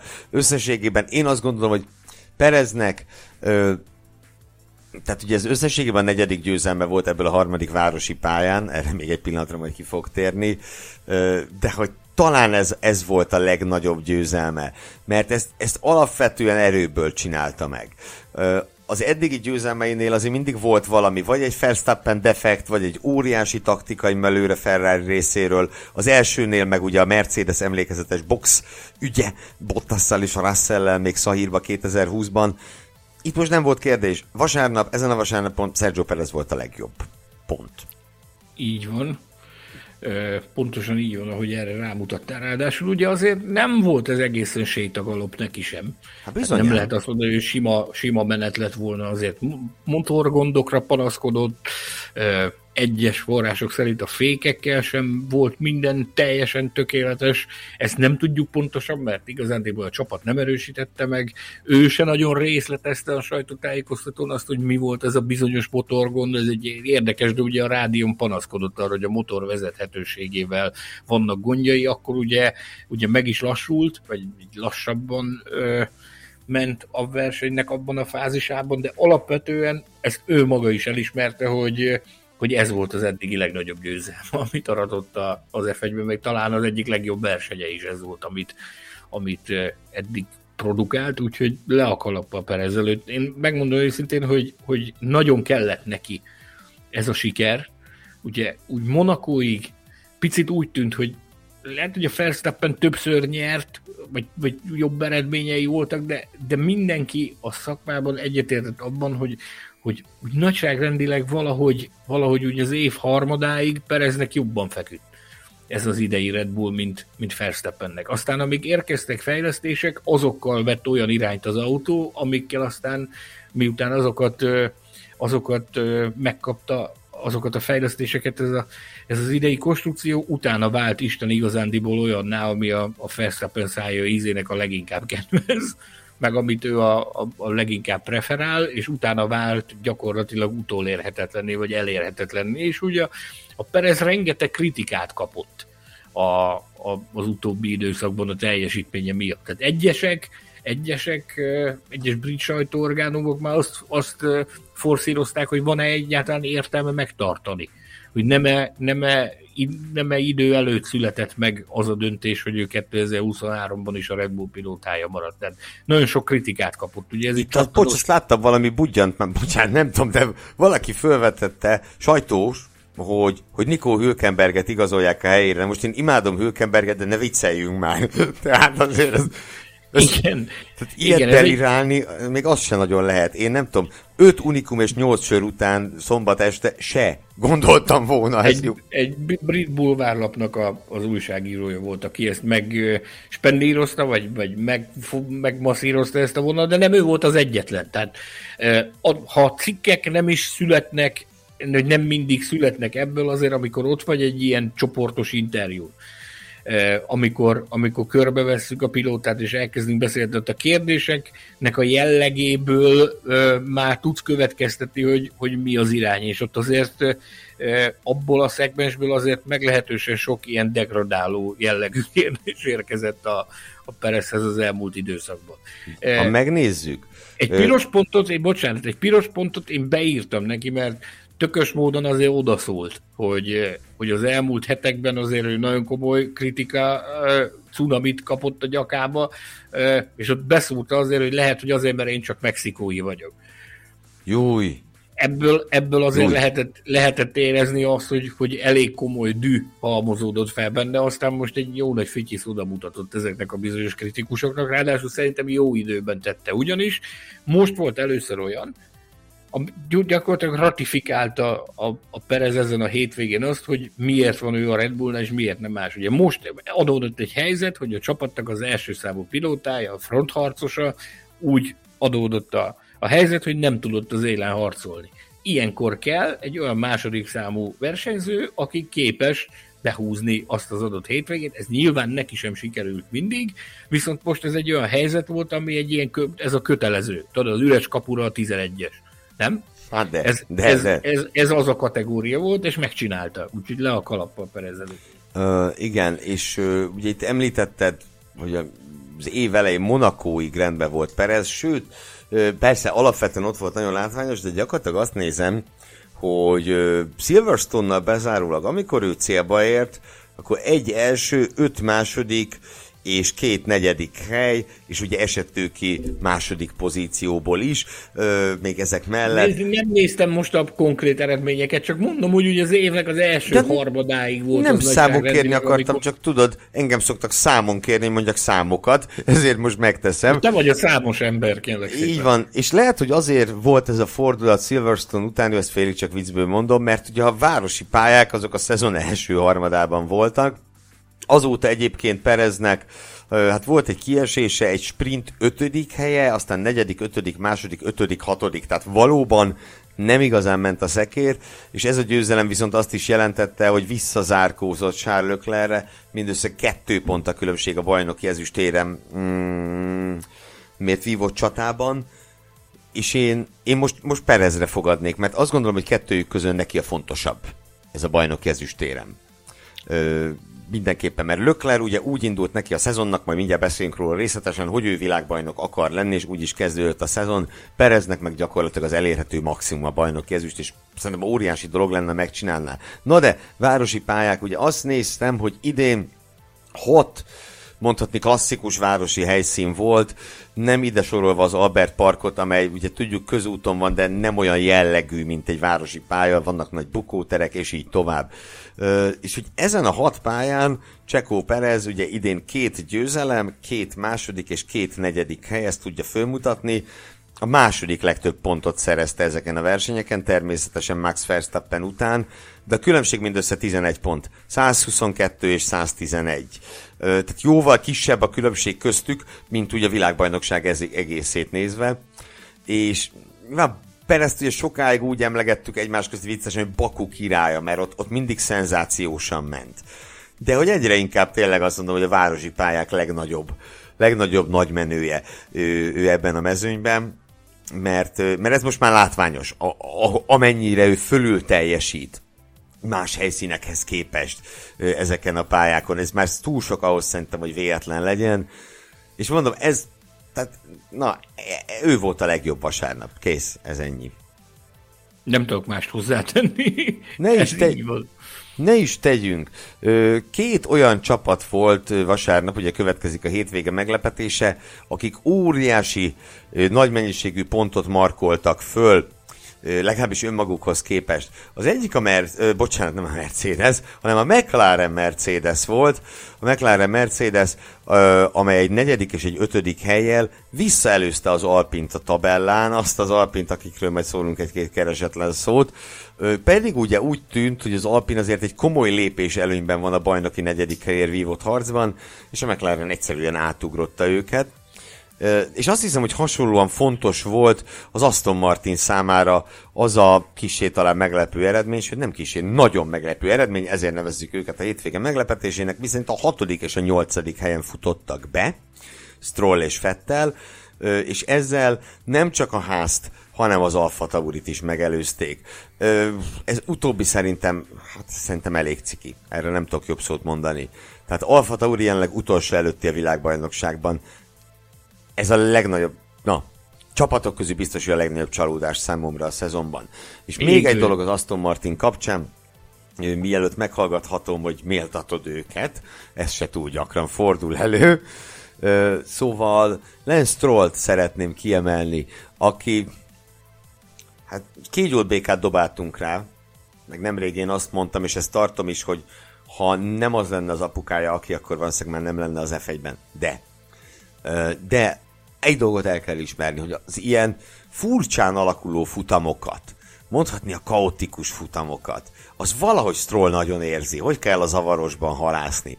Ugye megint ez a hatodik hely, ez bőven az Aston Martin erején felüli teljesítmény ugye mondhatni, hogy a, a két McLaren után ő, ő következett. Hozzá kell tenni persze, hogy a, az, hogy Fettel elébe került, az, az, az egy kis safety káros, szerencse bal szerencse párosnak köszönhető, de akkor is egy hatodik helyet ezzel az autóval nem kell megmagyarázni. És ez a sokadik ilyen teljesítmény a Strollnak. Néhányat mondjuk dobogós volt, Bakuban annak idején egy káosz futamon még a Williams-szel dobogót szerzett azon a bizonyos olasz nagydíjon, ahol Gázli nyert. Dobogót szerzett Szahírban, amikor Perez először nyert. Dobogó ős helyen haladt Mugello-ban, azon az emlékezetes Mugellói futamon. Neki valahogy ezek fekszenek. Ö, és és ki tudja, lehet, hogy ez a hatodik hely kicsit helyre is billenti a, azt az önbizalmát, ami azért neki is meg lehetett, meg lehetett tépázva. Ö, és azt hiszem, hogy most idén talán először Lawrence Stroll nem került szóba, mint az idegeskedő világbajnokság futam győztesének jelöltje, mert most nem volt oka idegeskedni. Sőt, szerintem kifejezetten ezután talán ne, idén biztosan nem volt még alkalom, amikor büszkébb lehetett a fiára, mint ezen a szingapúri hétvégén. Úgy idézt fel a, a Q2 végét. Ugye nagyon bátran ö, vállalta be a Slicket a, a Q2 végén, amivel nem sok híja volt, hogy be nem került a Q3-ba. Ugye a 11. helyről rajtolhatott végül, de nem sok választotta őt el attól, hogy, hogy, be, hogy bemasírozzon a, a, a Q3-ba, ami egy meglepő dolog volt. Ő a Slicken ezen a pályán olyan körülmények között ö, ugye bátran váltott, és simán jobbat ment, mint, mint Sebastian Fettel ami ugye már ez, ez, ez eleve egy, egy nagy dolog. Aztán a versenyen pedig a, a legdurvább az ugye, hogy eddig a pontjait ö, mindig így, így picit olyan volt, hogy ő tényleg a, a, az asztalról, ami leesett, az, azokat fölcsipegette. Ugye volt neki öt darab tizedik helye. Meg három tizenegyedik, három majdnem. Igen, igen. Igen, igen, tehát az azért látszik, hogy, hogy meddig tudott nyújtózkodni. Most viszont ez egy, ez egy, ez egy abszolút megsüvegelendő, meg, meg elis, elismerésre méltó teljesítmény volt, amit, amit ezen a hétvégén produkálsz ról, de hát ehhez nyilván kellett az Aston Martin is, hogy, hogy azért jó volt az Aston Martin. Nagyon nehéz erre magyarázottan szolgálni, de jó volt le a kalapa. Én a magam részéről kifejezetten örültem neki, hogy végre egy, egy huszáros teljesítmény ettől a társaságtól, ami azért hát idén tényleg kaptak ám hideget, meleget, nem is érdemtelenül a nyakukba, de ez most egy, egy, egy tényleg egy tökös teljesítmény volt, úgyhogy le a galappal az És ezzel az ugye Stroll a bajnoki táblázaton Schumachert, Cunodát és Jót is átugrotta. Hát ez mondjuk, ez is a Cunodára és az Alfa Taurira nézve azért eléggé nagyon kellemetlen, de a hétvége csalódásának, hát mégsem az Alfa Taurit jelöltük, már csak azért sem tettük, mert Pierre Gaslynak ezúttal azért azért rendben volt ez a hétvégéje, hanem elsőre talán meglepő lehet, amit hallani fogtok, de nem ok nélkül mondjuk, amit mondunk. Szóval, hogy hívják a hétvége csalódását, Sándorom? Charles Leclerc. Mint mondottam, furcsa lehet, hogy a futam második helyezettje, aki ugye időbüntetéssel akár nyerhetett volna is a, a hétvége csalódása. Hogy itt úgy kell fogalmaznunk, hogy a vasárnap csalódás, mert szombat nyilván rendben volt, tehát az időmérős nagymenő Lökler, de egyébként egy, egyre durvább lesz az ő statisztikája. Gondolok itt arra, hogy a 18 Paulhoz 5 második hely, azt hiszem, ezt most fej... Bocsánat, 5, na, 5 futamgyőzelem, ezt most fejből mondtam, de valami ilyesmi, tehát orbitális nagy a különbség a polpozíciók és a futamgyőzelmek között, és, és talán megláthattuk azt is Szingapurban, hogy miért, ugye? Fú, nekem kell, nekem kell ezt kifejtenem, hogy... Muszáj leszel. Oké. Okay. Figyelj, Sanyi, engem meggyőztél, hogy ő legyen a hétvége csalódás, most másokat is győz meg. Elmondom, hogy miért. Mérhetetlenül nagy csalódás volt számomra a, az ő vasárnapja. Pro-kontra mindent átbeszéltünk, megpróbálok ebbe egy kis betekintést adni, hogy, hogy, hogy mi zajlott, meg hogy zajlott. Tehát, ugye nagyon sok kritikát kapott a Ferrari a stratégiai hibákért, a technikai hibákért, meg, meg nagyon sok minden, rengeteg bűne van a Ferrari-nak. Teljes joga, rengeteg feloldozhatatlan bűne van a Ferrari-nak 2022 Régi bűnök hosszú árnyéka ez. Igen.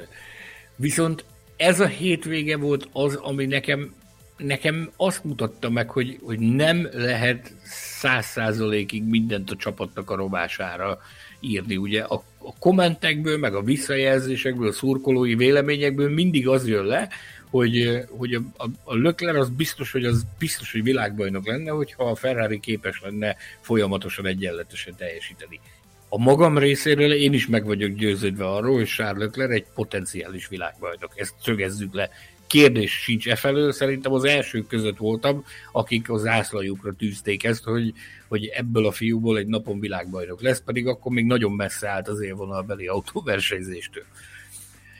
E, mármint a formautozástól. Akkor, amikor először találkoztam vele, akkor a Gokartban töltötte az utolsó éveit, amikor Nikolász ott bemutatta, hogy ő az, az új védens. milyen volt, Pontosan. csinált.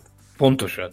E, na szóval, viszont, hogy idén mennyire félrement minden Maranellóban, az, az, az, ez a hétvége az eszenciája volt annak, hogy, hogy mi a helyzet. Nem lehet mindent csak és kizárólag a csapatnak a, a nyakába varni. Úgyhogy azt szerintem vitán felül áll, hogy, hogy ezen a hétvégén a Ferrari volt a leggyorsabb autó a pályán. Meg volt a pol, oké, okay, hogy az nem a legelőnyösebb ö, oldal volt, ahonnan a, a, a Lökler indult, de akkor is, hogyha a verseny összképét nézzük, azt szerintem ki lehet jelenteni, hogy a Ferrari gyorsabb volt ezen a hétvégén, mint a Red Bull. Ott a, a, a futam jelentős részében, a futam jelentős részében biztosan. És hogy lemegy ez a, ez a, ez a, ez a verseny úgy, hogy a Ferrari VB aspiránsa, a, a, a Principe Rosso, a vörös, a vörös herceg, herceg ahogyan, ahogyan a, az olasz sajtó nevezi, megkergetni kétségkívül megkergette Perezt a pénzért, de érdemi előzési kísérletet sem tudott elkezdeni. Tehát, Tehát meg sem próbált ö, ö, érdemi előzési kísérletbe belemenni. Én nagyon megértem azt, hogy többször ö, veszített idén mindig az imolai példa úrik be, hogy mm. ott, ott volt neki az a, az a hibája, amiben nem lett volna muszáj beleszaladni neki, és értékes pontokat veszített el vele, meg, a, meg az a beszélgetés is itt van a fejemben, amit, amit Joe Clear-rel folytattam Miami-ban, hogy, hogy nagyon sokat tanult ebből Lökler, és hogy megpróbálta elrendezni a fejében azt, hogy mikor kell kockázatot vállalni, és mikor nem kell kockázatot vállalni. Tehát ez is, ezt is mérlegelve, hogy talán ez is visszafogta őt abban, mert ugye láthattuk azt, hogy ott ott a Verstappen belement előzési kísérletbe, elszúrta, de legalább megpróbálta. Hamilton, ő is belement előzési kísérletbe, ő is, ő is ráfizetett, de legalább megpróbálta. Leclerc nem próbálta meg, nem, én, én nem láttam érdemi kísérletet. Én azt láttam, hogy a, a taktika az ő fejében az az, hogy megpróbál nyomást gyakorolni Perezre, hogy hát ha sikerül belehajszolni egy hibába. Meg De emellett viszont... én azt láttam, hogy? amit Perez szempontjából már elmondtunk, hogy a végén 5 másodpercen belül kellett volna maradni, és megvan a Így győzelem. Van. Nagyon Így jó van. eséllyel. És ez sem sikerült. És nem sikerült. és ez sem sikerült. Ez sem sikerült. Tehát e, igazándiból sajnos meg kell állapítsuk, hogy ez a verziós, nem tudom, hanyadik verziószámú. Valtteri Bottasból vannak különböző verziószámok, Leclercből még nincsenek, de nem tudom, tehát én, nekem az a benyomásom, hogy ez a Leclerc, nyilvánvalóan nagyon sok minden történt már az idei szezonban, ami őt eljuttatta, eljuttatta erre a szintre, hogy ilyen állapotban van szegény, mint amilyenben van, de, de nekem rettenetesen hiányzott az a az a harci szellem, amit szerettem volna látni, hogy hát itt volt most az alkalom, hát gondolj bele, hogy a, a, a legnagyobb ellenfélnek a második számú pilótáját kergeted, mint a Ferrari VB aspiránsa, úgyhogy nem tudod, nem tudsz egy érdemi előzési kísérletet bemutatni, vagy nem szorongatod annyira, hogy bele tud, bele tud hajszolni egy hibába. Ez, itt nekem valami hiányzik, hiányérzetem van. Én, én tudom, hogy ez a fiú többre képes,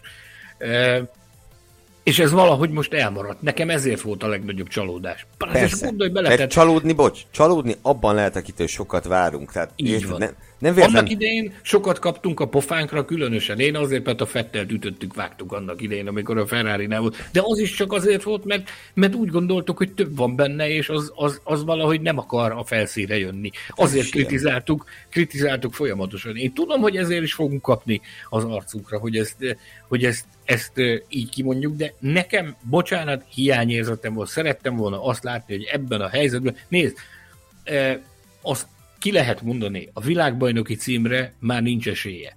Nem sok. Matematikai még van, de az már csak elméleti esély. Tehát ha, ha ebből a szemszögből nézed, nincs mit, nincs mit taktikázni, nincs miért visszafogd magad. Most kellett volna odavágni egyet, hogy megmutatni, hogy rájuk rugni az ajtót, hogy gyerekek, most nincs itt a, nincs itt a Verstappen az élbolyban, ledarálok mindenkit. De ez nem történt meg. Ráadásul, ha, ha még egy picike adalékot teszek hozzá, hogyha neki valaki ellen nagyon fontos lett volna nyernie, akkor az Perez. Hogyha ránézel a tabellára, mennyi két pont most a különbség közöttük? Igen, de nézd, én ezt mondtam, hogy abba viszont biztos vagyok, hogy Perez ez jobban érdekli, és ez nyilván nem menti föl Lökler sem ennyire, de én tudod, mit, melyik szót használnám rá, meg egyébként Sainzra is már ezen a hétvégen indisponált volt mind a kettő. Egyik sem hozta ki azt, amit lehetett volna, meg ami bennük van. Mert, mert Sainz se volt rendben ezúttal. Mondok valamit. A, mind a két versenyző arról beszélt a futam után, hogy a, az, az elmúlt hetek, hónapok zűrzavara után azt tartották szem előtt, hogy lehozzanak egy olyan hétvégét, amikor a, a hétvége úgy van végrehajtva, hogy komplikációktól mentesen.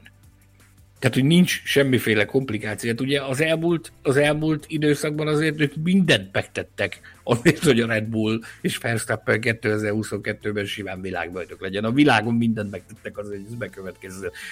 Tehát az érv az ez volt, hogy a, legfontosabb számukra ezen a hétvégén az volt, hogy problémamentesen és zavarosan hajtsák végre ezt a hétvégét, úgyhogy ne legyen benne semmiféle komplikáció. Ez tulajdonképpen sikerült, csak, csak hát kérek szépen, hát én azt gondolom, hogy, hogy oké, okay, hogy fiatal csapat a Ferrari, ha már milliószor hallottuk ezt az érvet, 2021-ben, meg 2022-ben, de én azt gondolom, Nehogy majd 26-ban is emlékezz vissza.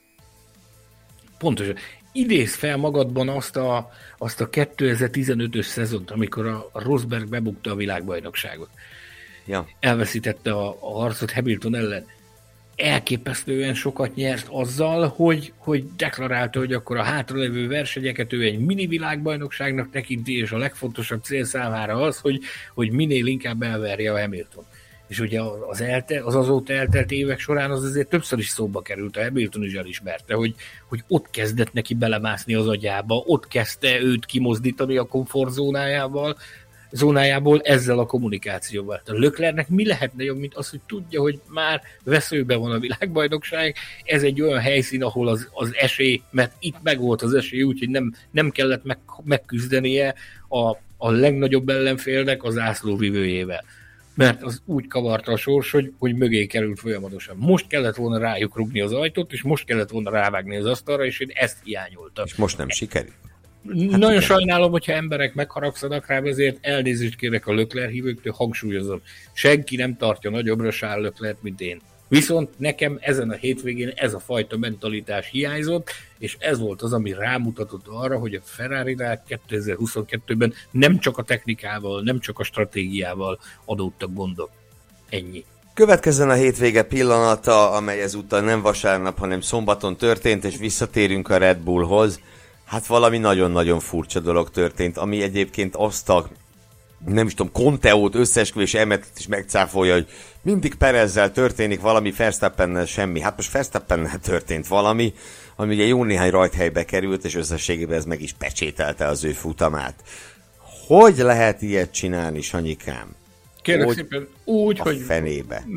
lehet, hogy a, a, a hazai piaci üzemanyagárakat vették, vették alapul, és kevesebb a, a, a Hát mert ebbe prémium megy, az drága. A szükségesnél kevesebb üzemanyagot töltöttek a Red Bullba. E, itt is, ez is azt mutatja, hogy, hogy persze rendíthetetlen gépezetnek tűnik alkalomattán a Red Bull, de azért csúsznak ám itt is hibák, meg porszebek a gépezetbe, és annak ez lesz a vége, mint, ami, mint, amit, mint amit most láthattunk. Egyébként nagyon sok mindenre választ ad ez a hiba, amit ők elkövettek. Ugye az év elején is az üzemanyaggal voltak nagyon nagy viharba, amiatt estek ki Bakreinben, hogy, hogy ugye bizonyos szimulációkat nem végeztek el, ezért nem tudták, hogy az üzemanyag hogy fog viselkedni. Ezen a hétvégén megint a, az üzemanyag volt a Red Bullnak az Achilles sarka, ez, ez több, dolog, több dolgot is megmutat. Például azt, hogy ugye azért ö, egy új szabályrendszernek az első évében, évében vagyunk, azért ö, nincsenek még ezek a technikák 110%-osan kiismerve mint mondjuk például az előző szabályrendszer szerint épített autók a tavalyi évben. Nagyon-nagyon-nagyon messze vagyunk még ettől, hogyha ilyen, ilyen hibák becsúsznak azon a szinten, amit a, amit a Red Bull képvisel. A másik pedig az, amire az utóbbi időben itt a műsorban is többször utaltunk, az pedig az, hogy nagyon domináns volt Verstappen, de a nagy számok törvénye alapján ez benne volt, hogy előbb-utóbb valahol ez a sorozat megszakad. Hát ez most jött el egy ilyen hiba kapcsolatban. Nagyon csúnya volt egyébként, én azt hallottam, és nem csak én hallottam ezt, hogy ez olyan szinten felfortyant rajta a világbajnok, hogy ez, ez megtörtént, hogy lenyilatkozta a kötelezőt, és fogta a pipáját, kalapját, és távozott a, a hotelba, nem várta meg a mérnöki egyeztetés sem. Azt mondta, hogy jót nem tudna mondani, rosszat pedig nem akar. Én is így vagyok vele, szerintem lépjünk a következő témára. Így van, amely meglehetősen rövid lesz a hétvége pusmorgása két okból. Egyrészt azért, mert ugye itt bőven pusmorogtunk már a, a költségsapka körüli mizériáról. Másrészt meg azért, mert ez egy olyan téma, legfrissebb fejleményeit fogja tartalmazni, amiről több, több ízben beszéltünk már, gyakorlatilag az előző három-négy adásunk mindegyikében szóba került. Ez Szinte pedig csak a, erről szólt. igen, ez pedig a Gasly, De Vries, Alpine, Alfa Tauri szerelmi négy szög, Ugye mióta Colton Herta kiszállt a sztoriból, már nem öt, csak négy szög ez. És nézzük, hogy most így hétfő este 6 óra fele járva, hogy áll ez a történet, merre billen a mérleg nyelve? Express módon próbálom előadni. Azt halljuk, hogy ezen a héten megtörténhetnek a bejelentések, vagy legalábbis azok egy része. Hétvégén egy forrásból azt hallottam, hogy miután átszolnak Japánba, ez ugye a mai nap folyamán történik meg. Amikor ott tanyát ver a Forma 1 Suzuka-ban, akkor durrantja majd el az Alpin azt a bejelentést, hogy szerződtetik Pierre Gaslyt Fernando Alonso helyére. Egyébként Gázli annak ellenére, hogy pontot szerzett ezen a, ezen a vasárnapon, meglepően harsányan fortyant fel, és kritizálta az Alfa Taurit, amit már többen is azzal hoznak összefüggésbe, hogy nagy valószínűség szerint tudja, hogy, hogy nem kell már tapintatosnak lennie, nem kell már kesztyűs kézzel bánnia, mert sikerül kitörnie a Red Bull buborékból 2023-ban, tehát várjuk erre a hétre legalább ezt a bejelentést, Ugyanakkor más forrásaink szerint a, a, a, ennek a hozadékaként az Alfa Tauri bejelentése sem várat vagy sokat magára, ők ugye nyilvánvalóan Nick de Vries-t választják, ott is létrejött már a megállapodás, állítólag itt a, a szerződéseknek a, az aláírása az, ami, ami hiányzik, de, de ha minden igaz, akkor ez is be fog következni, vagy lehet, hogy itt miközben beszélgetünk valahol a távoli Japánban, ez már ez már be is következett, nem tudhatjuk. Minden esetre árgús szemekkel figyeljük a WhatsAppunkat és a postafiókunkat, mert várjuk ezeket a bejelentéseket erre a hétre. Nincs kőbevésve, hogy ez bekövetkezik, de nagyon nagy a valószínűsége annak, hogy ez, ez meg fog történni. Várunk, figyelünk. Williams a következő témánk, ahol ugye a korábbi műsorokban, eh, ahogy azt jeleztük, Logan Sargent az egyik fő esélyes, olyan szinten, hogy ha csak valami elképesztően nagy felfordulás nem történik, akkor ő már olyan szinten közel van, hogy tényleg az aláírása hiányzik a szerződésről.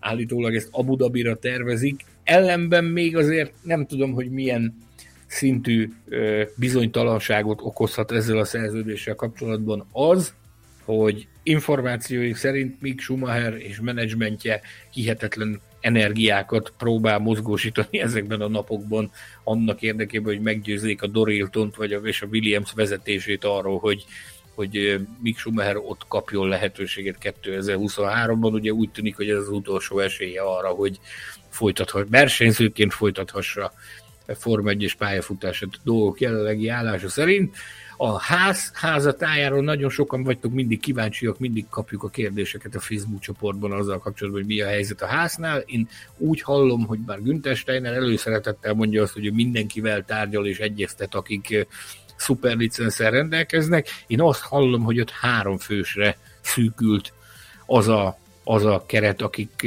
számításba jöhetnek, mint, mint versenyzők. Ott azért még egy, egy nagyon-nagyon-nagyon a haloványnál is haloványabb sansza talán még lehet Mick Schumachernek arra, hogy, hogy meggyőzze Gene Haast és Günther Steinert arról, hogy van neki helye abban a csapatban.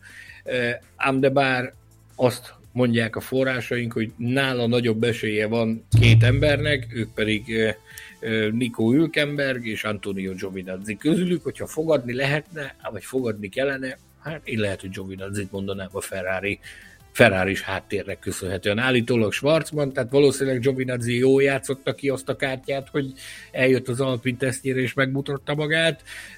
Állítólag ez azért sokat javított az ő esélyein a a Ferrari jó voltából, hogy elkezdték komolyabban venni, hogy elveszíthetik őt, és elkezdték jobban propagálni, elkezdték jobban nyomni őt, hogy, hogy mégiscsak ő legyen, az ne pedig Robert Schwarzman, akiről Mattia Binotto áradozott gyakorlatilag augusztusban és szeptember elején kíváncsian várjuk akkor a hírek, híreket várunk és figyelünk, ti pedig figyeljetek a pontozásra, mely most következik, ahogy mindig ezúttal is 1 és 10 között értékeltük a mezőny tagjainak teljesítményét, aztán kettőnk pontjait átlagoltuk, és így született meg az, amit most jól elmondunk nektek, amit most hallani fogtok.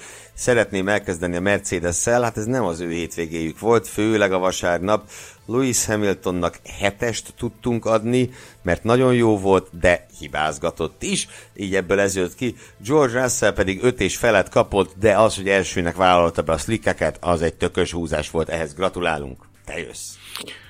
Max Verstappenről beszéltünk, hat és fél pontot kapott erre a hétvégére a világbajnok, Csekó Perezről pedig még többet beszéltünk, ő kilenc és fél zárt a Szingapúrs nálunk.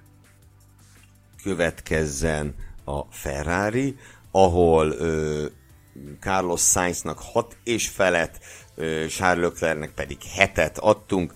Nyilván ugye itt még Lökler kapcsán el akartam mondani, hogy szó nincs arról, hogy úgy gondolnánk, hogy az övé lett volna kirívóan gyenge teljesítmény, csak arról van szó, amit Sanyi kifejtett. Szóval 6 és fél és 7, opp, itt vannak magasabb pontszámok a következőnél. Bizony, ez pedig a McLaren ö, csapata. Lando Norris 9 és fél. Hát ezt most már szerintem ki lehet jelenteni, hogy szokás szerint erős hétvége volt, volt Lando Norrisnak. Szokás szerint nézd, szerintem a best of the rest az, az Norris és Alonso idén, csak ugye az egyiknek sok pekje van, a másiknak meg kevesebb. Ami pedig meglepőbb, az pedig Daniel Ricardo, aki, aki talán a szezonbeli, sőt a szezonbeli legjobb eredményét produkálta ezzel az ötödik helyen. Ugye volt egy jó sikerült rajtja neki, aztán ugye sűrűjéből úgy, úgy, úgy sikerült kimaradnia, meg, meg jól is jól is halászott a zavarosban, ott a, a safety káros újraindításoknál. Úgyhogy ezért a teljesítményért Rikárdónak egy hatost véstünk be, de, de... Itt én ezt bevállalom, tehát hogy ha valaki azt mondja, hogy csak hat az elsősorban miattam van, mert azért volt különbség bőven a pontjaink között, én nem tudtam eltekinteni attól a ténytől sem, hogy megint egy iszonytató időmérője volt Rikárdónak, erre nincs jobb szó, és attól sem, hogy az utolsó etapban Norris kegyetlenül megverte őt, persze ő elismerve mindazt, amit Sanyi mondott, ezért szoktam hangsúlyozni, hogy kettőnk átlaga képezi a pontjainkat. Akinél viszont egyetértettünk, Fernando Alonso 8-as, baromi jó hétvége volt egészen addig, amíg az autó meg nem adta magát. Egyébként azt néztem, hogy tényleg elképesztő ez a megbízhatatlanság. Van olyan eleme a az erőforrásnak, most nem emlékszem, hogy melyik, ezért nem akarom mondani, mindkét Mercedesnek még az első van bent, Alonzónak az ötödik. Ez azért, ez nagyon kemény. Ö, igen, szóval, és ezúttal a megbízhatóság okont sem pártolta neki, gyengébb versenye volt, vagy gyengébb hétvége volt, öt és felet adtunk neki. Alfa Tauri, gyalázat ami az Alfa Taurinál zajlik. Ez, ennek, ennek ellenére Gázlinak egészen vállalható hétvégéje volt, amire adtunk neki egy hetest, Cunodának pedig egy egészen vállalhatatlan hétvégéje volt, és erre kapott egy négyest. Hát igen, és majd külön díjat is fog kapni tőlünk, ott még külön kitérünk az ő, ő hőstetteire. Következzen a OL, már nem is találom. Igen, ja, hát egy nagy öröm következik számunkra az Aston Martin, mert módunkban át nagyon jó pontokat osztani, Fettelnek egy 8 és felest, Strollnak egy 9-est, ugye Fettel valóban itt a rosszul járt a safety carral, de Stroll produkciója tehát főleg önmagához képest ez óriási volt. Bezzeg, aki nem. Williams következik, egy totálisan szétesett Nikolas Latifinek vertünk egy kettest az ellenőrző könyvébe, nagyon nehéz lett volna jobban. Lehet, hogy egy busztükröt is, busztükröt is kellene, egy jó nagy Icarus tükröt csomagolnunk neki hozzá. Alexander Albon pedig ő is fog kapni egy külön díjat, most ezt nem lövöm le a poént, Albonnak 6,5 pontot adtuk. Következik az ismét egy szinte láthatatlan hétvégét teljesítő Alfa Romeo, Bottas ötöst kapott, Joe öt és felest, és hát ugye szegény Joe, egyébként megint megverte időmérőn Bottaszt, jót tett neki ez a szerződés hosszabbítás, és szegény Joe lett ugye a szenvedő alanya Latifi újabb magánakciójának. Végül pedig a hasz következik.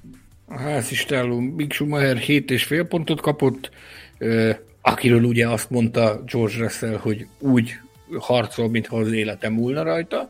Kevin Magnussennek pedig 6,5 pontot adtunk. Egy kicsit emlékezz már meg róluk, légy szíves, hogy Én kérlek, is, is. ehhez a Russell féle rádióüzenethez ö, szeretném hozzáfűzni azt, hogy tehát Nyilvánvaló, hogy ez, ez, ez, ez állatság volt, amit mondott, de azért tegyünk hozzá két dolgot. Az egyik, hogy a versenyzők, ne feledjük, ugye ezt veled is beszéltük tegnap, hogy azért a rádióüzeneteknek sokszor célja van, valamiféle manipulációs célja van. Használják a rádióüzeneteket. Használják.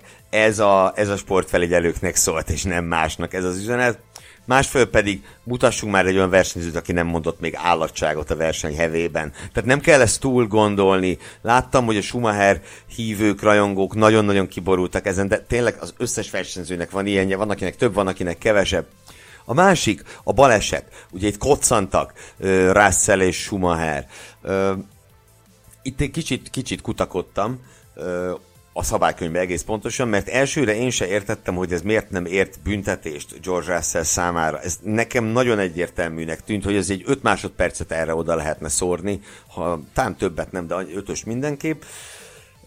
Viszont a szabálykönyv úgy fogalmaz az ilyen koccanásoknál, ütközéseknél, hogy azt a versenyzőt büntetik meg, és abban az esetben, hogyha ő predominantly hibás, azaz jelentős mértékben, vagy elsősorban ő a hibás. És itt valószínűleg úgy ítélték meg, hogy Russell legfeljebb hibásabb, mondjuk egy 60-40-nek látták, én nem annyinak láttam, de hogy itt ez lehet a magyarázat, és hogy nem teljesen ez a predominant, hogy elsősorban, vagy kiemelkedő módon az egyik versenyző terheli a felelősség, akkor nincsen büntetés.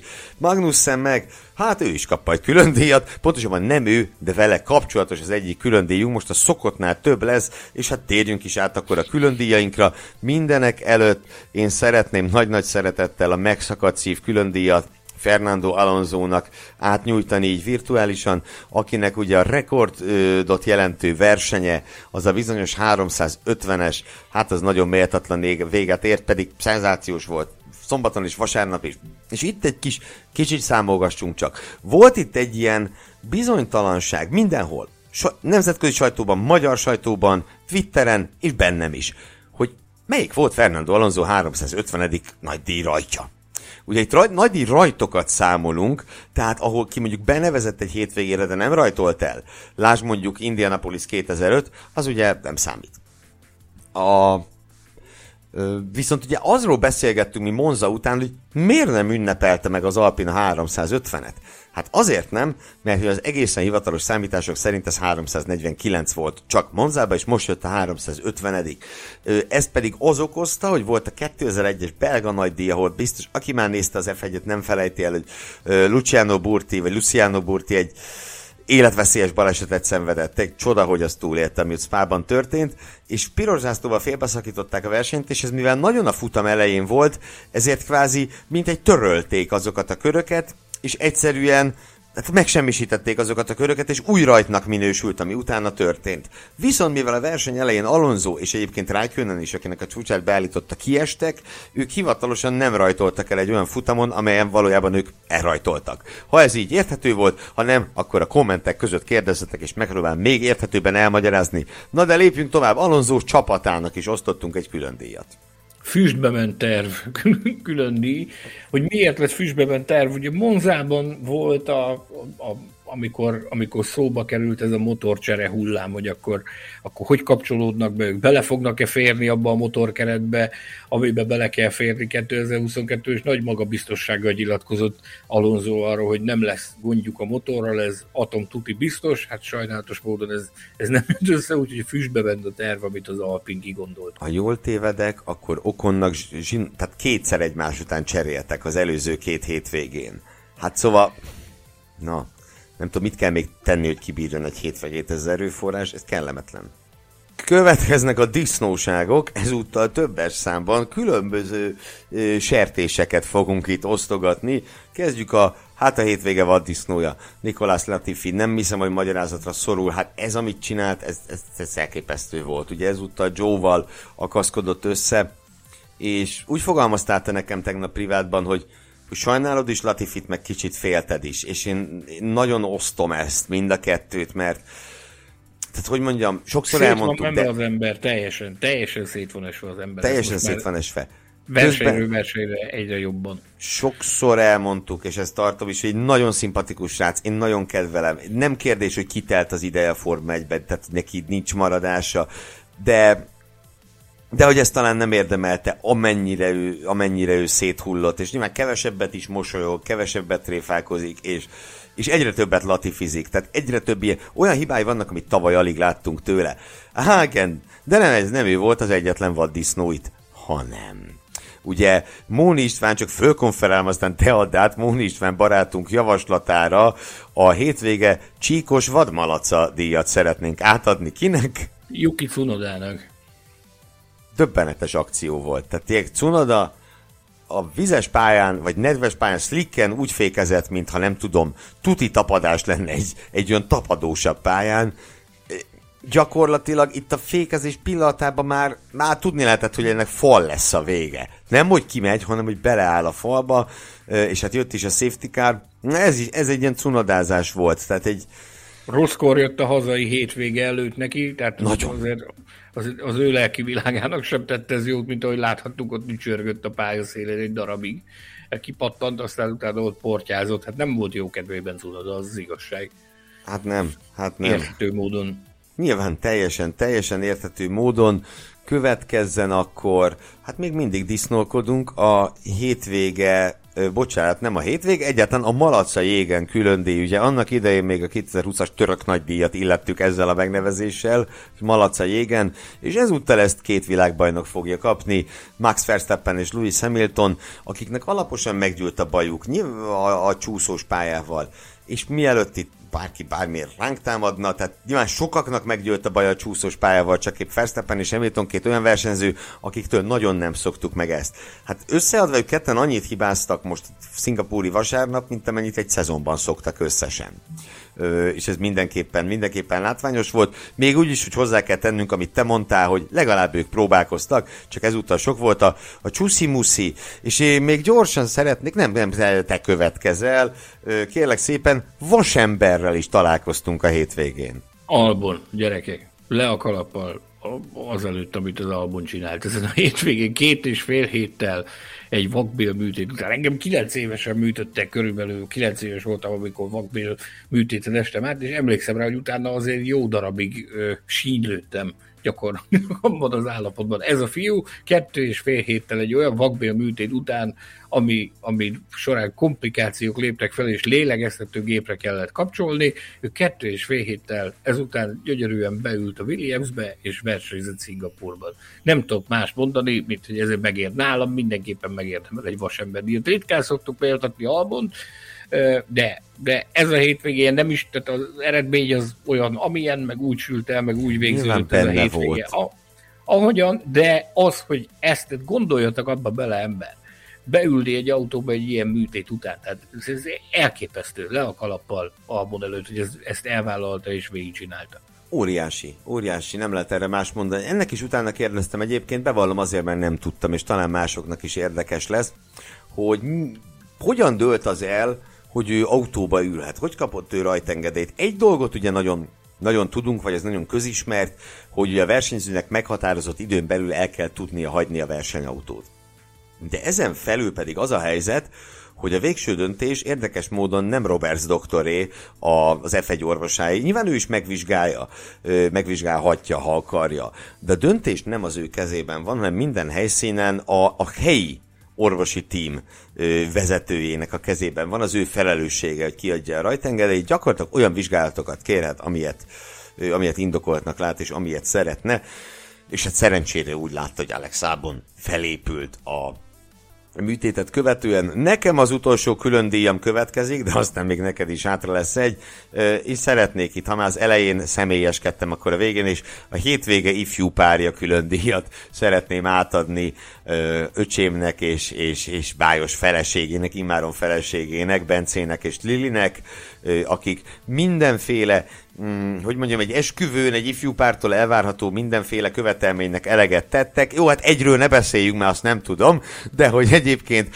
a, a, az igen kimondásától a menyasszony táncig minden csodálatos volt, és köszönjük a Makói Borháznak is a szenzációs vendéglátást. Mert Még ezt szeretném hozzátenni, gyerekek, hogy ezt hangsúlyozzuk már ki, hogy ez egy vérbeli Formula Podcast esküvő volt. Egy podcaster volt a ceremóniamester a te személyedben, Bizony. illetőleg kettő olyan ember házasodott össze, akik az első előttitől kezdve a Formula Podcast műsorával vannak, úgyhogy folyamatosan hallgatnak bennünket, és itt vannak velünk, Bence is és Lili is, ők hallgatnak bennünket.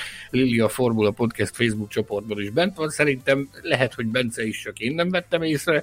A lényeg az, hogy ez volt az első igazi Formula Podcast esküvő, úgyhogy csak bátorítani tudlak benneteket, hogy házasodjatok, ismerkedjetek a csoportban, mert itt még ilyen dolog is történhet, hogy házasság lesz a vége. És persze további, tehát ceremónia mesterséget örömmel vállalok, és és még ki tudja, lehet, hogy pusmorgás pápai áldást is tudunk ö, biztosítani a további ifjú pároknak. Ha van közöttetek olyan, aki itt ismerkedett meg, és abból esetleg párkapcsolat szövődött, azt ne hezitáljatok megosztani velünk. Szeretnénk Minden, büszkék lenni rátok. Mindenképp, és akkor kérlek, Sanyi, állandó külön díjunkat, a magas vérnyomás külön díjat add át, kinyerte ezúttal az idegeskedő világbajnokság szingapúri nagydíját. Günther Steiner, ö, ami annak köszönhető, hogy Kevin Magnussen ismét kiintették. Harmadszor. Harmadszor Kanada, és a Hungaroring után harmadszor is megkapta a zászlót Kevin Magnussen, hogy ki kell mennie a boxba, és ezt Günther Steiner ö, szokott ő hideges lenni. Volt, oh, már, oh, volt, volt, oh, már itt, volt már itt is helyezése az, az idegeskedő világbajnokságban, majd mindjárt ezt még ismertetjük, de ugye ő úgy vonult el a magyar nagydíró, hogy a nyári szünetben, meg a nyári szünetet követő időszakban ő egyeztetni fog a Nemzetközi Automobil Szövetsége, hogy valami történjen e, ezen a fronton, mert Magnussen Kerek Perez kimondta, hogy most sem volt indokolt az, hogy őt kiintsék, amiatt a, a sérült szárny miatt, ami, ami miatt végül őt kiintették. E, Steiner, maradjunk annyiba, hogy e, hát rettenetesen ideges volt. Nem tudok jobban, nem tudok jobban mondani. Nagyon ideges volt az újabb e, eset kapcsán. Úgyhogy őt, ő kapta, ő kapta tőlünk a, a magas vérnyomás külön díjat. Kérlek, ami ismertesd az idegeskedő világbajnokság állását, és hogy izgalmas legyen, lentről fölfele haladjunk. Az egyszeres ne? győztesektől a listavezetőig. Egy csodálatos grafika érkezett a Formula Podcast Facebook csoportba állandó hallgatónktól, Nádosi Miksától, akinek ezúton is köszönjük, hogy ilyen magas szinten ápolja az idegeskedő világbajnokságnak a tradícióját, hogy ilyen gyönyörű grafikus formába öntötte az eredményeket. Tehát úgy néz ki, hogy egy győzelme van, egyszer kapott magas vérnyomás külön díjat Carlos Sainz, egyszer kapott Max Verstappen, egyszer, egyszer Lawrence Stroll, egyszer pedig a Christian Horner és Helmut Marko tandem. Immáron két trófeával rendelkezik Günther Steiner, Lewis Hamilton és a Tifosi, tehát a Ferrari szurkolótábora. Három ilyen trófeát őrizhetne a, a, a, a vitrínjében, a trófea gyűjteményében Fernando Alonso, és négyel Charles Leclerc vezeti az idegeskedő világbajnokságot. Ha meghallgatja ezt az adást, lehet, hogy ez föl benne ötre is egyébként. Lehet, bár tegnap voltak olyan pillanatok, amikor azt hittem, hogy te fogod megkapni ezúttal a magas vérnyomás külön díjat. No, most egy pillanatra ne tréfálkozzunk, vagy tegyük félre a tréfát. Nem esett szó az adásban eddig uh, Dietrich Matesitzről, a Red Bull, uh, nem is tudom, a Red Bull legfőbb uh, vezéréről. Uh, ugye napvilágot láttak olyan hírek uh, ma hétfőn délelőtt, miszerint Dietrich Matesitz elhunyt, ezt azóta sem erősítették meg, este 6 óra van, ugye most hétfőn nem tudjuk egyelőre, sem megerősítése száfolat nem érkezett, hogy mi a helyzet Dietrich Matesitzel. Én nagyon bízom benne, hogy az a mondás, ami sokszor beigazolódott, ezúttal is beigazolódik, hogy akinek halálhírét keltik, ez sokáig él. Nem tudjuk, hogy mi a helyzet. Ezt csak azért mondom, hogyha esetleg a rossz híreket kapnánk a következő órákban. Ugye jelenleg, amikor mi beszélgetünk, akkor egyelőre nem tudni, hogy mi a helyzet a Red Bull vezérrel akinek a jelen... forrás nem tett utalást erre, hogy ez igaz lenne, viszont a Twitter hemzseg, ilyen, ahogy az ilyenkor lenni szokott, a Twitter hemzseg ezektől a, ezektől a vélhetően kamu hírektől, reméljük, hogy ezek kamu hírek, jó egészséget kívánunk Didi Matesicnek. Bízunk benne, számomra egyedül az aggasztó, hogy száfolat sem érkezett, de tényleg itt nem menjünk bele találgatásba, és azt mondanám, hogy ne ö, beszéljünk arról sem ezúttal, hogy Matesicnek milyen jelentősége van az autósportban, mert egyelőre nem szeretnék nekrológot mondani róla semmiképpen. Extra különdíj következik a hétvége F1-es magyarja, a Formula Podcast Facebook csoport lángoszlopa, a, a mi műsorunk sportbírói tevékenységért felelős kiemelt főosztályvezetője Hetyei Júlia, aki aki sportbíróként teljesített szolgálatot a hétvégi szingapúri nagydíjon. Ő tagja lett egy női szervezetnek a Nemzetközi Automobil Szövetségen belül. Ezen a hétvégén ezt a szervezetet, vagy ezt a bizottságot, vagy nem is tudom pontosan, hogy micsoda, de ezt is képviselte, úgyhogy nagyon magas szinten volt a, a mi hazánk és a mi műsorunk reprezentálva ezen a hétvégén. Hetjei Júliának gratulálunk, várjuk haza, várjuk az élmény beszámolóját a Formula Podcast Facebook csoportban. Ez Büszkék vagyunk rá. Nagyon. Ez így van, ez így van, ez így van és, és azt hiszem ez egy tökéletes végszó volt. Mindig öröm bármilyen magyar ö, sikerről, eredményről az F1-hez kapcsolódó tevékenységről beszámolni, és tényleg a magyar sportbírói testület csodálatos hagyományait, ugye Hetye Júlia, és persze nem ő egyedül. Tovább öregbítik, tényleg gratulálunk nekik, és nektek pedig rendkívüli módon nagyon köszönöm a kitartó figyelmet ennek a hát majd, hogy nem két órásra nyúlt futamértékelő adásnak a végén, de hát én csak szeretem, amikor ilyen hosszú, mert az azt jelenti, hogy van miről beszélnünk.